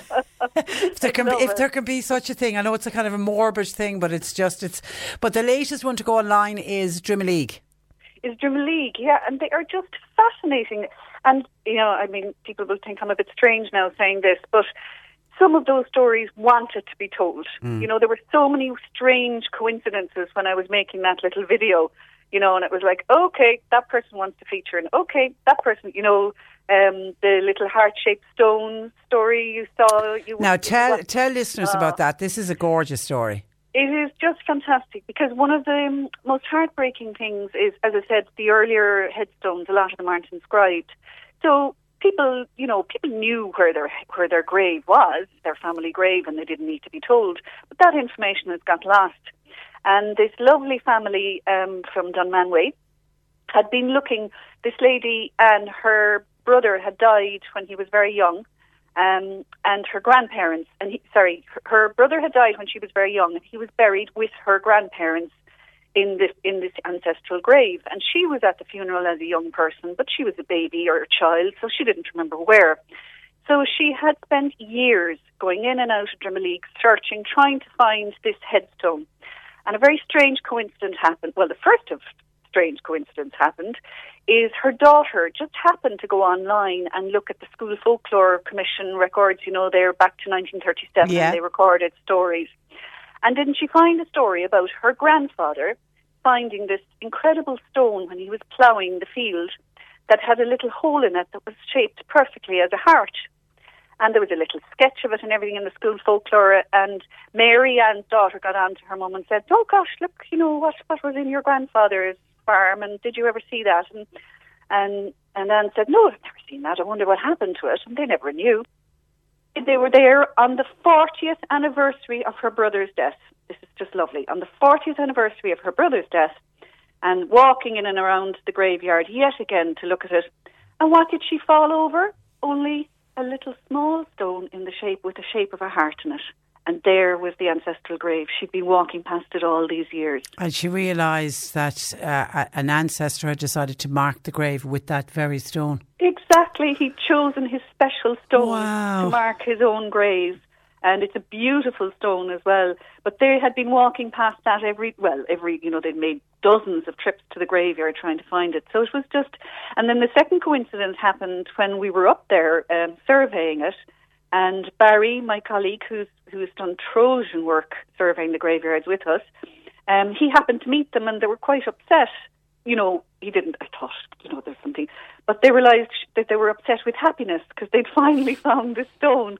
And he said, "Oh, we're making. My colleague is making a video about the graveyard. Would you mind if we put the story in?" And they very kindly let me put it in. Well done, well done. It's, it's lovely. It's, it's lovely, and the and obviously the video once again uh, deals with the famine section of the of the Drimoleague uh, graveyard. And I have to say, I was decided to watch it yesterday while having my lunch, and there's parts of it are not for the faint-hearted. Uh, some of the stories are just dreadful. I mean, of They're uh, unbelievable. Nobody having the money or the will to be able to bury their dead, and and dogs and and wild pigs. Yeah. Oh, there was Uh, terrible problems with scavenging and so on, and that's why the impetus was to bury people quickly because there, you know, there was a problem with scavenging.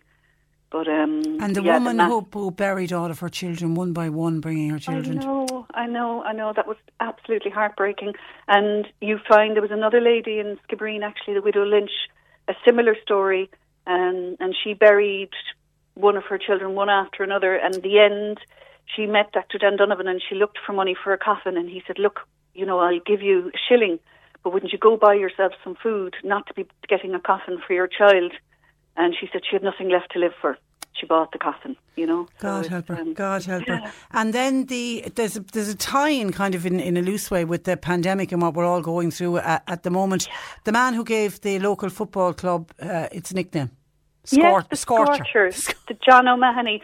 That's a, it's it's again now. There's another strange coincidence. So I was researching him, and um, next thing this email popped into the e- inbox from this gentleman in America and said, you know, I've been searching for the grave of my granduncle uh, in there for generations and haven't been able to find it.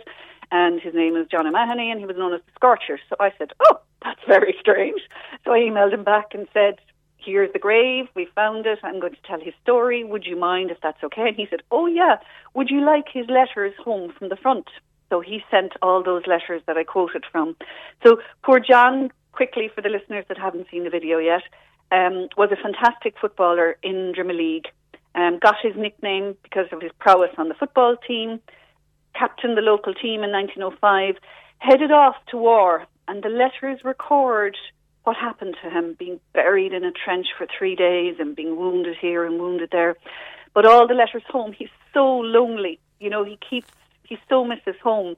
And what's really noteworthy is he starts mentioning the dreadful disease, which of course is the Spanish flu. Yeah. And he starts mentioning so and so died and so and so died and so and so died.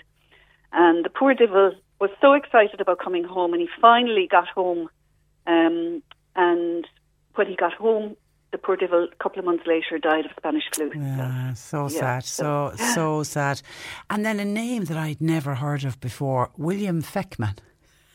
Yes, Is yeah, it that- his name caught my attention as well, and it's a great story as well. What a what a um, what an unusual name.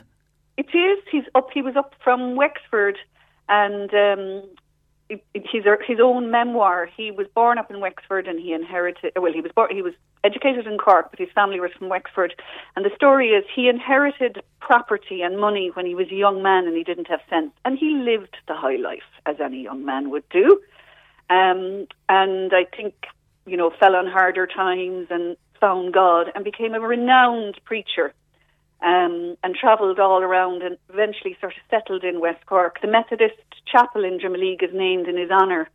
But um, he sounded a lovely man, Yeah, a genuine man as well. And one of the one of the um, pieces in his memoir that really caught my attention was the poor man. He had absolutely nothing. All of his parishioners used to mind him and feed him, and because he had no sense of money or anything, and he wore the same navy suit the whole time. And when the suit was so raggedy, they used to have to wait until the poor man would be in bed. And then they'd sneak up and they'd take the raggedy suit and replace it with a fresh one that he wouldn't have even noticed. And he'd go around again. But he was so dedicated or so unconscious of what was around him, he didn't even notice what he was wearing, you know? So that's what his parishioners, yeah. It's just, uh, and, and he's named, so there's no one of that name still living locally then, is there? no, No, no, no. no I wonder, is no, there anybody no. in Wexford still with that name? Have you ever, I've never come across that name. Yes, that's what caught my eye on Yeah. the headstone, actually, and it's a very unusual headstone as well. It was put up to him by his parishioners in Drimoleague. Which was so shows the high regard, yeah, which which yeah. which is lovely. Any uh, other any other graveyards in production? I've got a lovely one coming up this week. Lovely one, um, you understand? I do, I do, I get it. a very interesting one coming up. Um, I'm nearly there now. I should be publishing it on Thursday, and it's about Chapel Lane Graveyard in Skibbereen.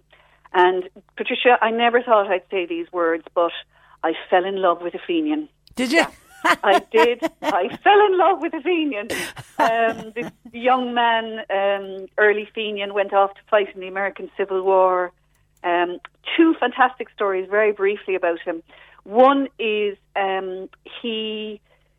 There was a movie made about this actually, but this was the man. The night before he was in Bull Run, he was in Gettysburg. He lost his leg in Gettysburg. Actually, the poor man, Dennis Downing.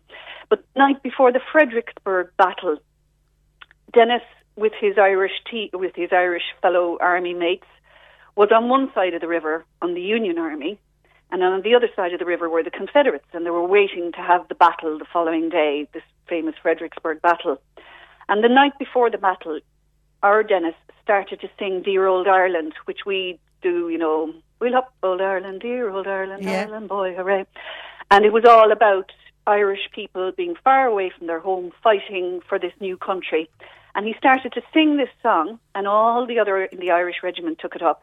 And apparently, the Irish regiment on the Confederate side took it up, and they sang most. They sang for hours that night, and then the next day they went into battle against each other. That's a But, um, fabulous story. It was Dennis Downing started that, and Very said, he quickly, lost- uh, yeah, he lost his leg, but he was um, commander of the company that executed Mrs. Surratt for her role in the assassination of President Lincoln, There's some connection. Abraham Lincoln. So there's a great story there as well. So I quite could, a few more. I could, as always, talk to you forever, but I can't. Time is out. we, we, we, we will meet very soon. I promise you that. When when this crazy I world, it. when this crazy world go back to normal. it. As a pleasure talking to you, Terri. Thank you for that.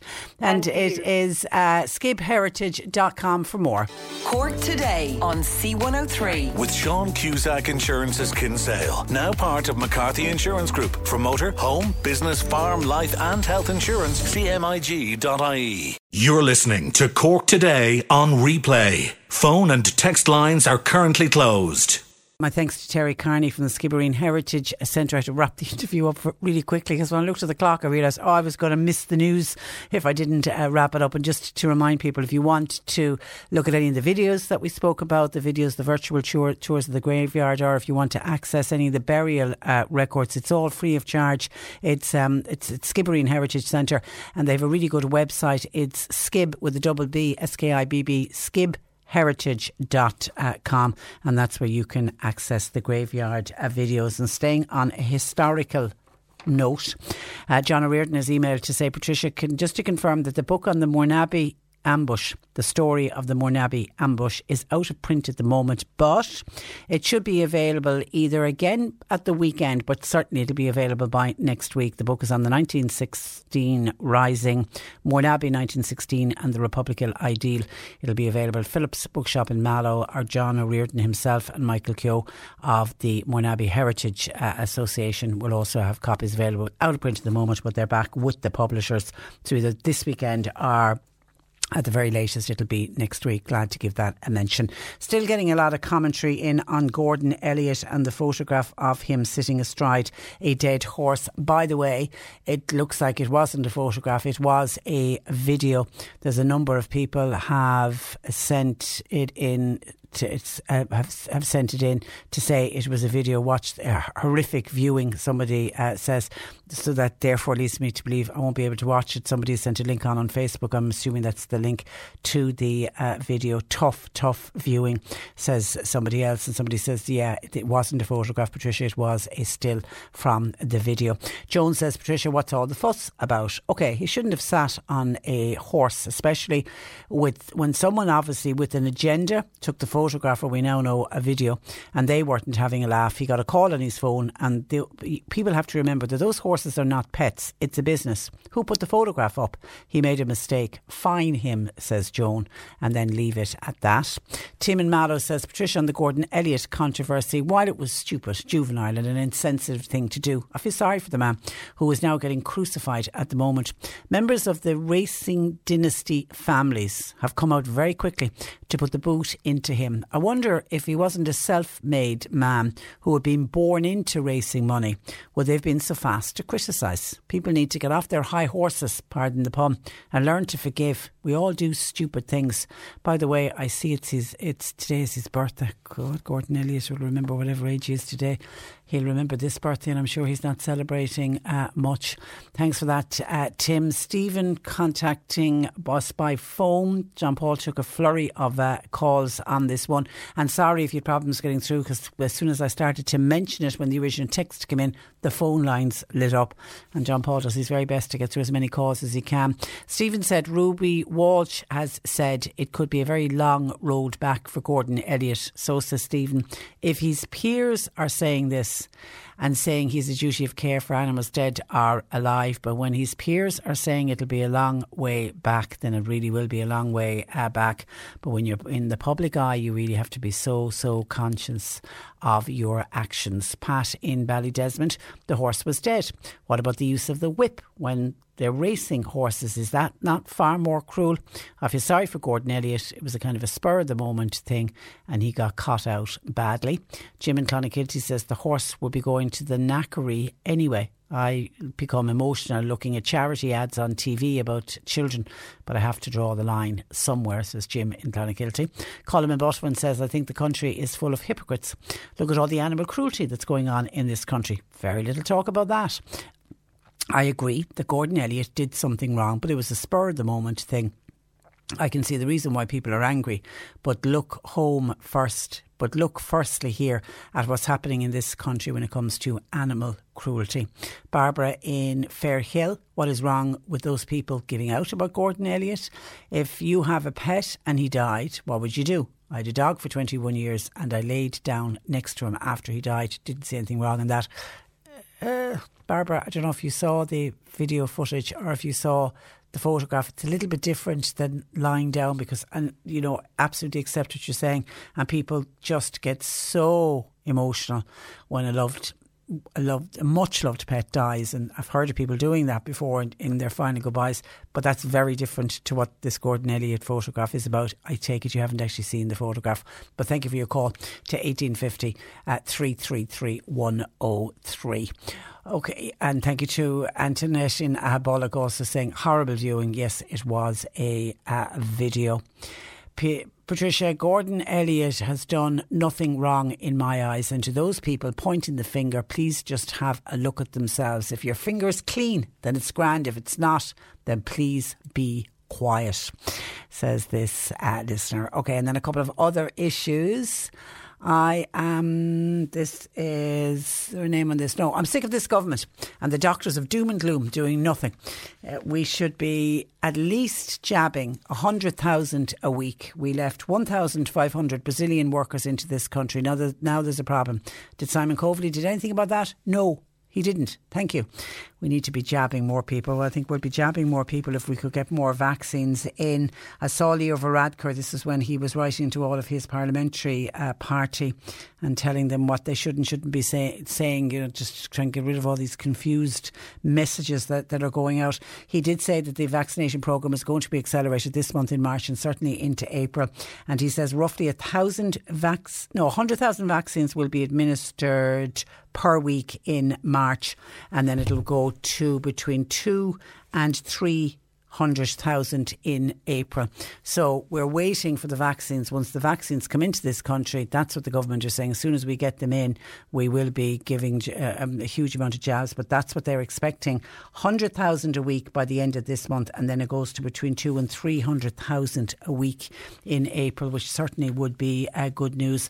And Leo Varadkar, actually, when he was when he was telling his party about that, um, he was also saying there won't be any major easing until uh, May.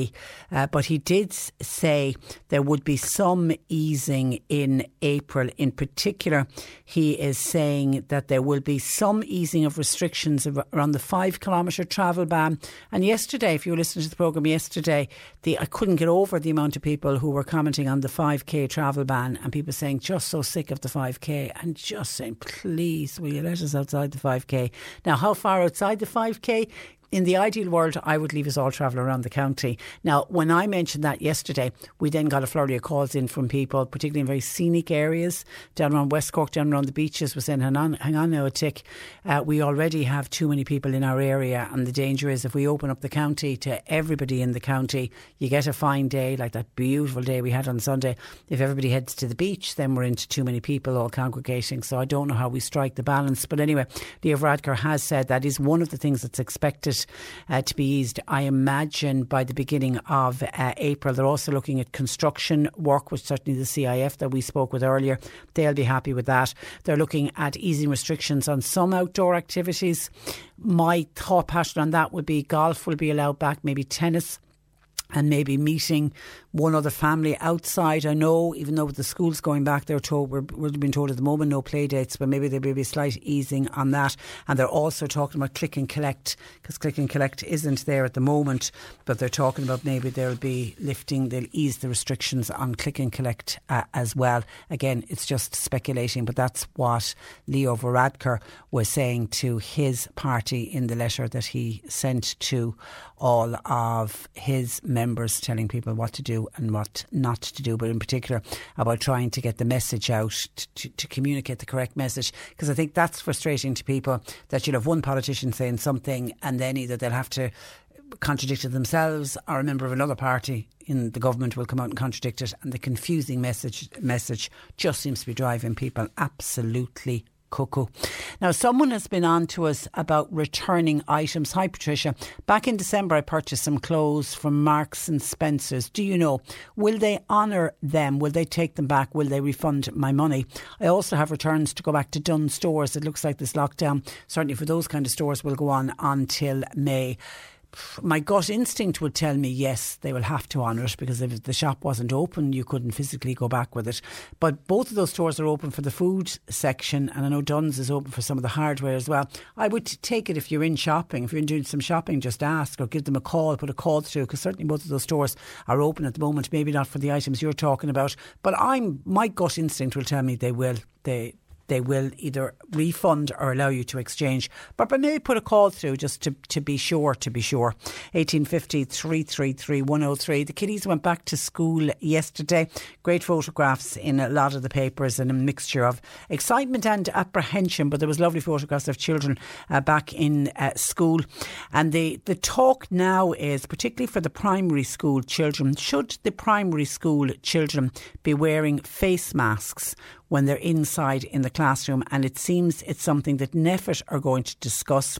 The Deputy Chief Medical Officer, Ronan Glynn, said the formal advice is that children under 13 can wear a mask and should not be discouraged from doing so, but it isn't mandatory and it certainly isn't mandatory inside in uh, schools. He said that it is unlikely the current advice allowing younger children to attend school without a mask. is at the moment it's it, it is unlikely that it's set to change.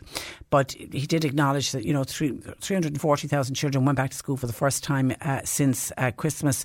But they are going to look at this topic and face masks for younger pupils is going to be discussed at NPHET this week. He said, I'm not necessarily anticipating a change, but the expert advisory group is looking at the issue at the moment, bearing in mind that the Irish National Teachers Organisation, they're in favour of mask wearing for primary school uh, children at the moment. It's all the secondary school children must must wear face covering while at school, but it doesn't cover the primary school children. So if you have a smallie who went back to school yesterday, I think maybe the older ones who were not back in school, yes, the third, fourth, fifth, and sixth they may be okay. I just don't know about the very small ones.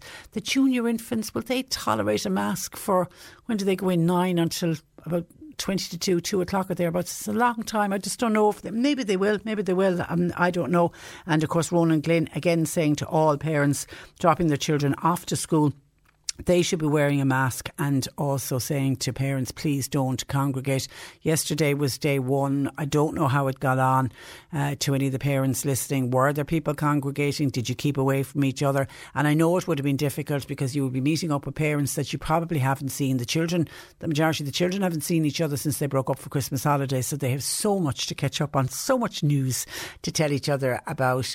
But imagine for the parents as well. And I mean, I certainly remember the day when I used to be dropping my little fellow, who's a big fellow now, but I used to be dropping him to school, and you know, you became very friendly with the parents outside the school gates, and you got to know each other well, and you you can never time it so that you turn up just as the school doors open and the small one comes out. So there is a sense of having a chat with each other and with the weather being nicer and people standing around.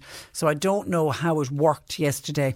I suppose the advice is to try to space out, but they're asking people not to congregate and not to get involved in big conversations. But when you are outside the school collecting your children, the message to the parents is please, please make sure you are wearing a face covering. And of course, it wasn't just the smallies that went back to school. The leaving Cert students all over the country went back into class yesterday. And we sent our senior news reporter, Fiona Corkum. Uh, she visited uh, Davitt in the city to get the thoughts of leaving cert students as they returned for the first time to the classroom since uh, Christmas in regards that we're the only year in the school, so the atmosphere of the school kind of isn't really there. But I suppose I'm happy to be back. Obviously, I'm in leaving cert and I'm hoping to sit the exams. So I think it was necessary to be back in order to progress and to be more motivated to study and stuff. So I'm really happy. I've always kind of had the end goal in sight, so I've kind of hoped the exams would go ahead, and for that reason, I've kind of been kept motivated to keep up and study. But it has been difficult given the challenges of being online, and I suppose not having that one to one basis with the teacher in asking questions and stuff like that. So, um, yeah, it has been difficult and challenging, but overall, I think I've managed to kind of cope well with it. I think it's really important to be able to have interaction with others. Obviously, being at home, you're a bit isolated, and socially, it's quite an important year because you're preparing to kind of leave all this behind with going into college or progressing further. Um, so I think seeing my friends has been really good in that regard because we kind of do keep each other motivated in general anyway, and having kind of that support group has been really nice. I've been sitting at home for the last few months, just in front of Zoom calls really, and it's, it was better in a way because well, you can actually talk to teachers now. It's a lot easier. Uh, internet problems are gone because you know every now and then it'd be buffering and like the screen be frozen and just don't know what to do. Kinda, yeah, but it's kind of been education wise, yes, very challenging. But um, it's like I don't really mind the, the, well, the isolation is hard, but I think I've had I've been talking to my friends with PlayStation, playing games and stuff like that. You know, it's not that bad. But education, yeah, the Zoom calls were hard. to take it out of you. Like you're just sitting there staring at a screen, and your eyes just you'll get a headache like at the end of the day, you're going to have a headache and you're going to want paracetamol. Like I probably could have studied a lot harder, but like, I think it's hard to do it online. Like some teachers, they don't. I think there was a few of them that didn't understand how to use the um, Zoom thing, but um, I barely understood it either, so it's not that bad. all those kids delighted to be back to school. It must be very weird being inside in some of those very large secondary schools with just the leaving cert class. Must be kind of a weird, weird uh, feeling. Uh, but good luck to all of them, particularly the ones that are planning on sitting, physically sitting the exams. Tough, tough few months ahead for them. And thanks to uh, Fiona Corcoran uh, for that. On the what I mentioned about NPHET saying that they're going to take a look at the primary school children and should the primary school children be wearing masks while in the classroom? A listener says, I've got a son in second class. I would not be happy for him to have to wear a mask. For God's sake, we need to learn to live with this virus. I myself work in frontline in a Cork hospital. It's hard enough for me as an adult on a 12 hour shift. Would not like to think of her son in class wearing a mask for, for the duration of the day. I think it will be really hard, particularly on the uh, smallies. Anyway, we'll wait and see what NPHET uh, come up with. And a couple of people reacting to my chat with Terri Kearney of the Skibbereen Heritage uh, Centre. And it's very interesting listening to Terri from Skibbereen speaking about the graveyards and those people during the war and during the famine time. So, so uh, sad.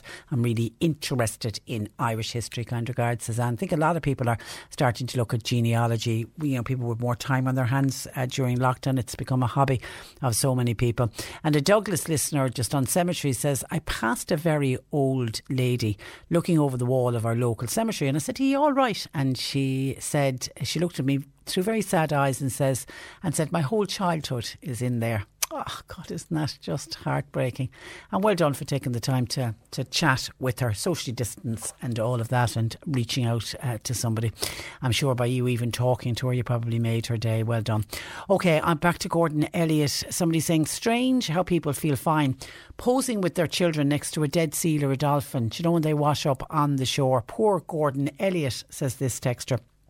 There's a lot of cruelty goes on in this country with all animals, farming or sport, where people have to re- remember they're bred as jobs, not as pets. And people seem to be confusing the thing, the two together.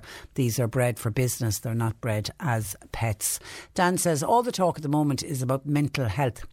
What about Gordon Elliott's mental health? During the war, people ate horse meat, and maybe they still do. Do they still eat horse meat in other countries? Maybe, maybe they do. At the end of the day, this horse was dead. Joan in Fermoy also worried about Gordon Elliott's mental health. She says, I think a lot of other trainers are probably a lot more cruel to their animals, but it goes on behind closed doors. We don't actually witness it. Joan in Fermoy says, I feel sorry for Gordon Elliott. Others may be jealous of him.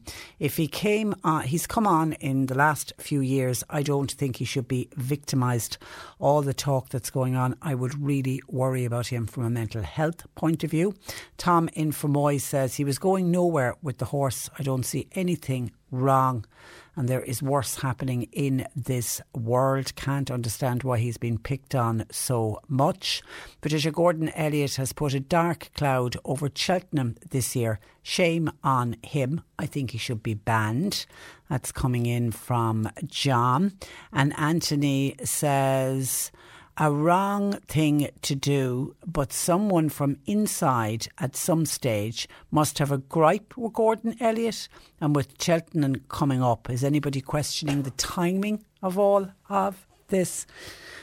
Because seemingly it was recorded, this video was recorded back in sometime in 2019. So we're talking, could have been two years ago, could have been the start of 2019. If it is, it's two years ago. So is it somebody with a gripe against Gordon Elliott? And it possibly will come out how it got shared, but the reaction since is, is very severe. And as Gordon Elliott now is accepting himself, he'll probably spend the rest of his life uh, paying back for it. Hi, Patricia. Do you think beauticians will open in uh, April? and I take it along with beauticians, you're talking about hairdressers as well. if the ideal world, I wish that it would, but I don't know. We, we none of us know. It's it's absolutely, it's completely impure uh, speculation at this stage. Everything that's coming out. I mean, the bit that I gave about construction and the easing of uh, restrictions beyond the 5k and the outdoor activities and the click and collect, that has come from Leo Varadkar in a letter that he sent out to all of his parliamentary uh, party. And the reason that he gave that level of detail to them was that he was saying there's no reason to be off message, you know, because obviously the government had received a huge backlash over communication. So he was outlining sort of the seven steps that the government is taking over the coming months as part of the COVID 19 plan. So that's how that information has come out. But did I see hairdressers or beauticians mentioned in it? No, I didn't.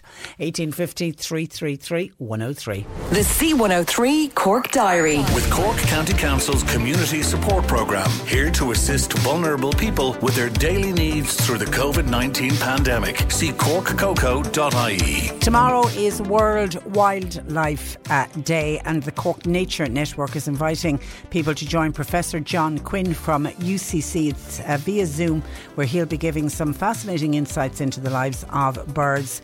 To register for what is a free event, you log on to eventbrite.ie. And Dara Community Centre are hosting Community Garda Damien White from Bandon Garda Station on their Zoom webinar, which is Thursday of next week, the 11th of March. It'll be at 8 o'clock in the evening.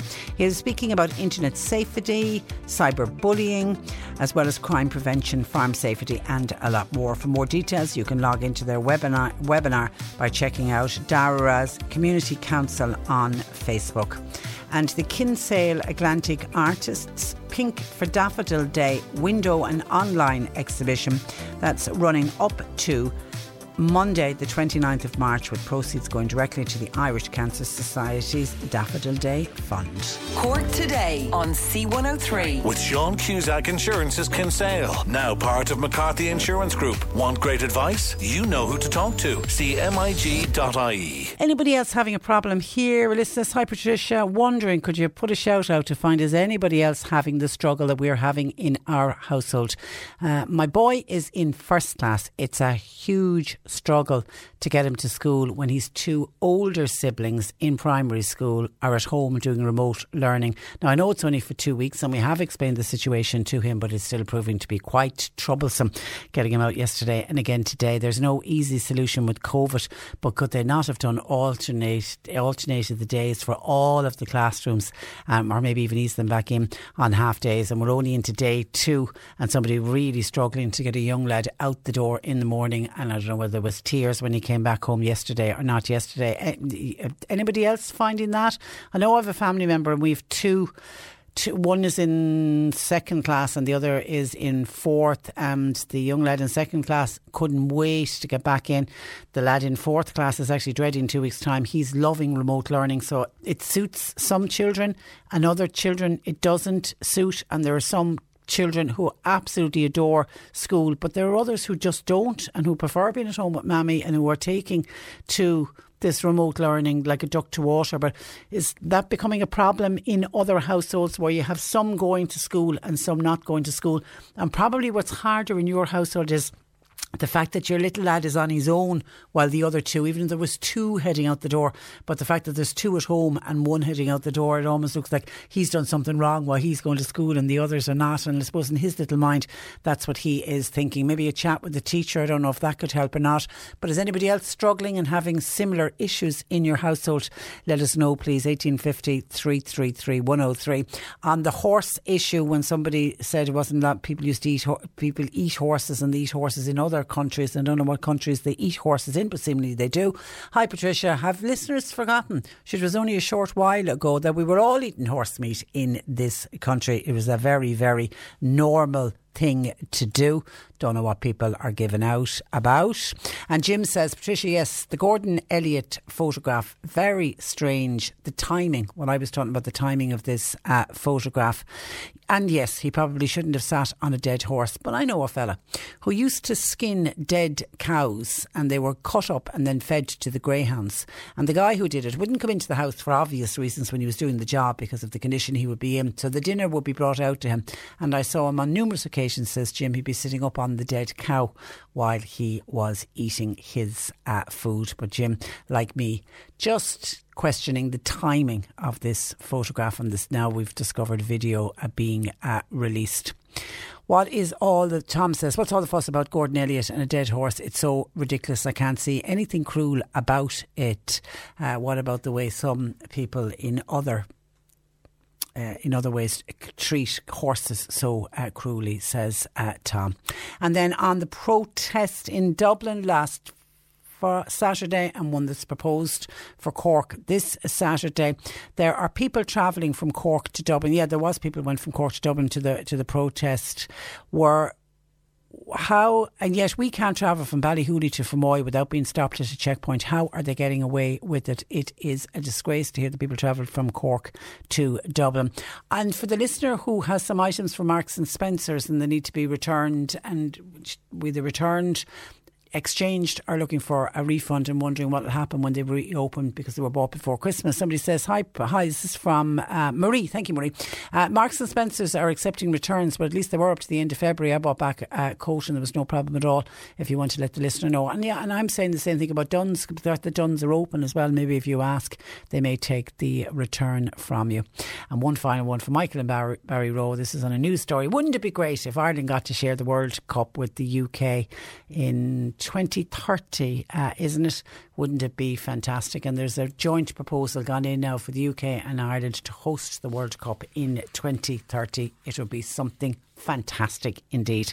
Thank you, Michael. 1850 333 103. Going to take a break and we're back with Joe Heffernan.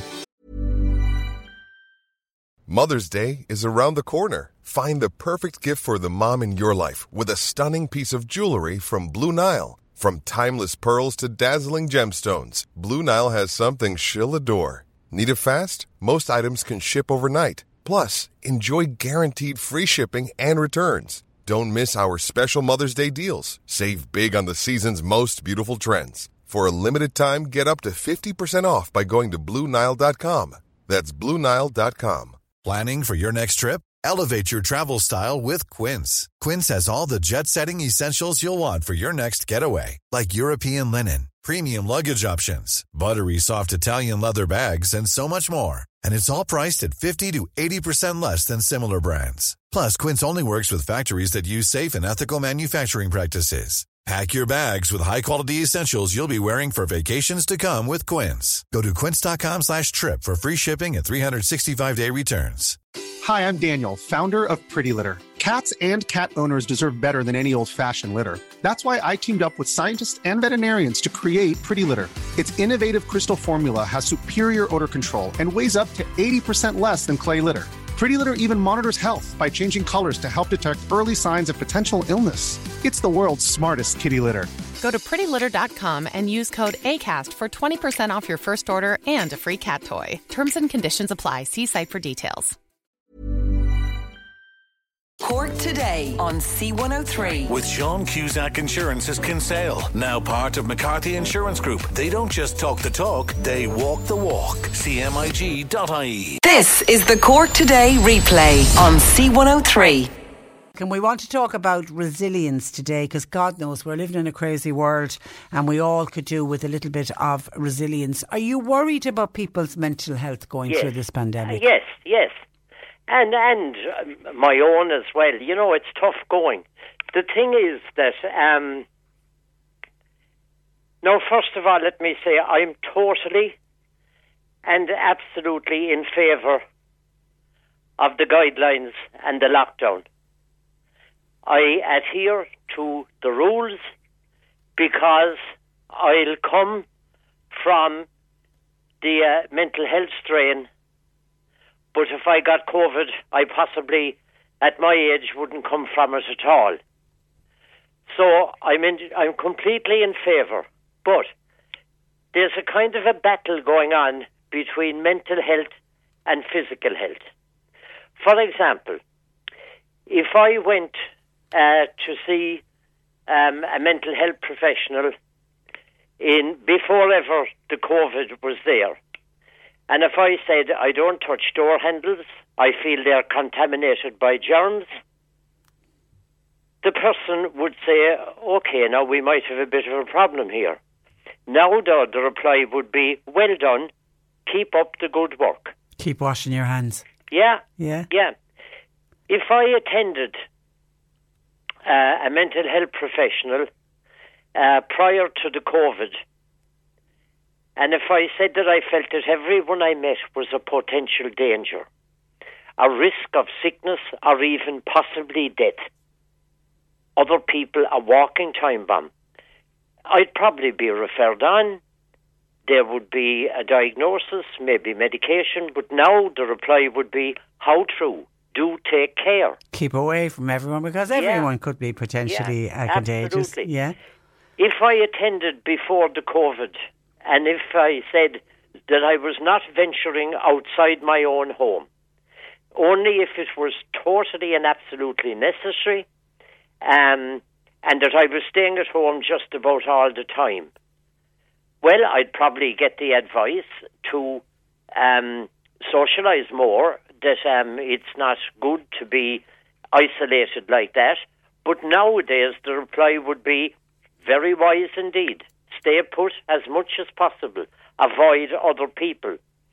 So that in a way, like uh, as they say in the Gaelic, um, uh, all the mental health um, advice that would have been given is now trína chéile, that the world is sort of upside down. And we're trying to make that adjustment. And that's tough going. Now, as I say, I agree completely with the lockdown. Um, I'll come from the strain of the mental health issues. Um, uh, I, I, I will, because this too shall pass. But if I got COVID, I probably wouldn't come from it yeah, at all. and you know, and we've been discussing it here. Some would say ad nauseum on the program, but people are, you know, frustrated with the restrictions. And only yesterday, we had some people on, you know, the five k one. I'm, you know, people saying, "God, I just want to change the scenery," and we're all sick of it. But we all realise why we're doing it, and we're Yeah. doing it for the greater good. We're doing it to protect our own, to protect our loved ones, to protect ourselves, and to protect the wider community. You know, the, I think the rational amongst us, while we can get frustrated and we can have a bit of a rant, but we know why we're doing it. Yes, that's so true indeed, Patricia. I completely agree. But let me tell you a little quick story. Um, I was talking to our son in the Cayman Islands uh, a few nights ago, and um, himself and his wife, uh, Kaylee, had been at the cinema the night before and saw a good film. And uh, the little island of Grand Cayman has just about no COVID. But what they did was, one year ago, now I mean one year ago, they locked down the island. Uh, and if you came in by plane, uh, you had to quarantine in a hotel uh, for whatever length of time. And they were very serious about it. And, you know, it didn't take um, 25 meetings for them to um, agree on that. They just did it. And now they are COVID free. So that, like, I suppose there's a little bit of frustration as well um, in that um, we wonder, like, um, you know, and I think the government, in fairness to them, would say they could have done better. But there you are. We, as as as as as people say nowadays, we are where we are. Yeah, and I know we.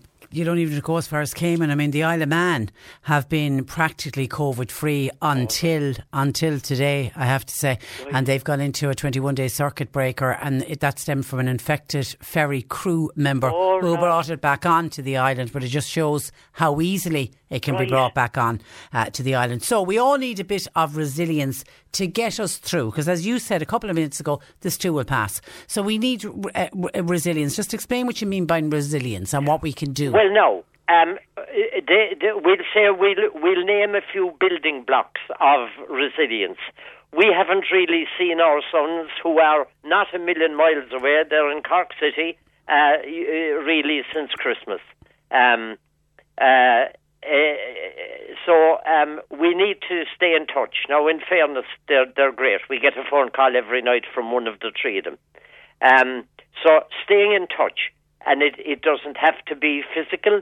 It can be the phone, the text, uh, the email, whatever. Um, also, to kind of, uh, I'm finding that my way of dealing with this in a way isn't isn't with uh, great thinking. It's kind of with no thinking. In other words, like just plug on one day after the other. Uh, I I'm not analysing it too much. I'm not wondering all the time when will this end. I'm just dealing with um, where, wherever we are today, the second of March, um, and. Uh, the things I need to do today, I'll do today, and tomorrow will look after itself, kind of thing. Um, to do with the vaccine, I'm patiently awaiting a call from the GP. I'm not. Um, I'm not ringing up to say when, when, when. I'm just saying the call will come when the call comes, and that'll be fine. So, like, to accept the circumstances that we can change. I'd love to change the whole world at the moment. I'd love to have a magic wand and to get rid of COVID, but um, to accept uh, as best we can. Now, we'll all have good days and bad days. But Just acknowledge as- that. Acknowledge, acknowledge that. Acknowledge Yeah. that we will, you know, we'll have a day where you'll just be ranting at everybody, and then tomorrow will be a better day. Very possibly. Um, you know, I walked this morning, not feeling great, a bit down. Um, you know, maybe you know things getting a wee bit on top of one. Um, uh, small things can can really affect one. In fairness, um, a young lady there in uh, O'Brien Street, Sinead, at the Three shop, fixed up the other day. I I got a new phone and I nearly went bananas with the new phone because oh my god, I pressed this, but it isn't doesn't happen like the old phone. You know, I felt like flinging it off the wall at one stage, but um, again, this too shall pass, Yeah. and you know, I'll I'll I'll, I'll and get like into it. keep and keep reaching out to people. You know, as as you mentioned, you you can't see your children, and lots of people are in that same boat. But we can talk to them. We can, you know, if they're overseas, even if they're down the road in Cork and you can't see them, there's FaceTime. The, you know, there's a lot of technology there. But even the good old fashioned phone, pick up the phone and call someone. Absolutely, and you know, um, we love to get that call um, every night. Um, well, almost um, every single night, and um, you know, we haven't much to talk about since last night, kind of. But um, you know, uh, were you out for a walk? Um, what are you watching on the telly tonight? Um, you know, it's not it's not mind blowing stuff, but it's a chat, and um, of course, we always start with "How are you?" and they start with "How how how are ye?"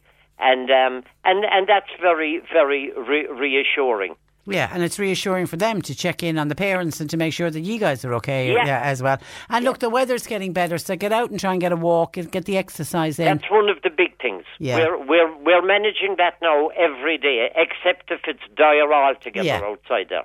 Yeah, but when the but the weather is good and it, and it's going to improve and spring is there and there's daffodils and we've a lot of beauty around us. Indeed, we do. Indeed, we do. And the thing about it is that we've been in tough places before, and the uh, what saw us through the tough times in the past won't desert us now. We'll get through this too. Yeah, and set little goals and achieve those little goals. I saw there was a lot of people the other day out cutting the grass. I said to himself, "What about cutting the grass?" And I nearly got, "Ah, well, yeah, we'll think about that."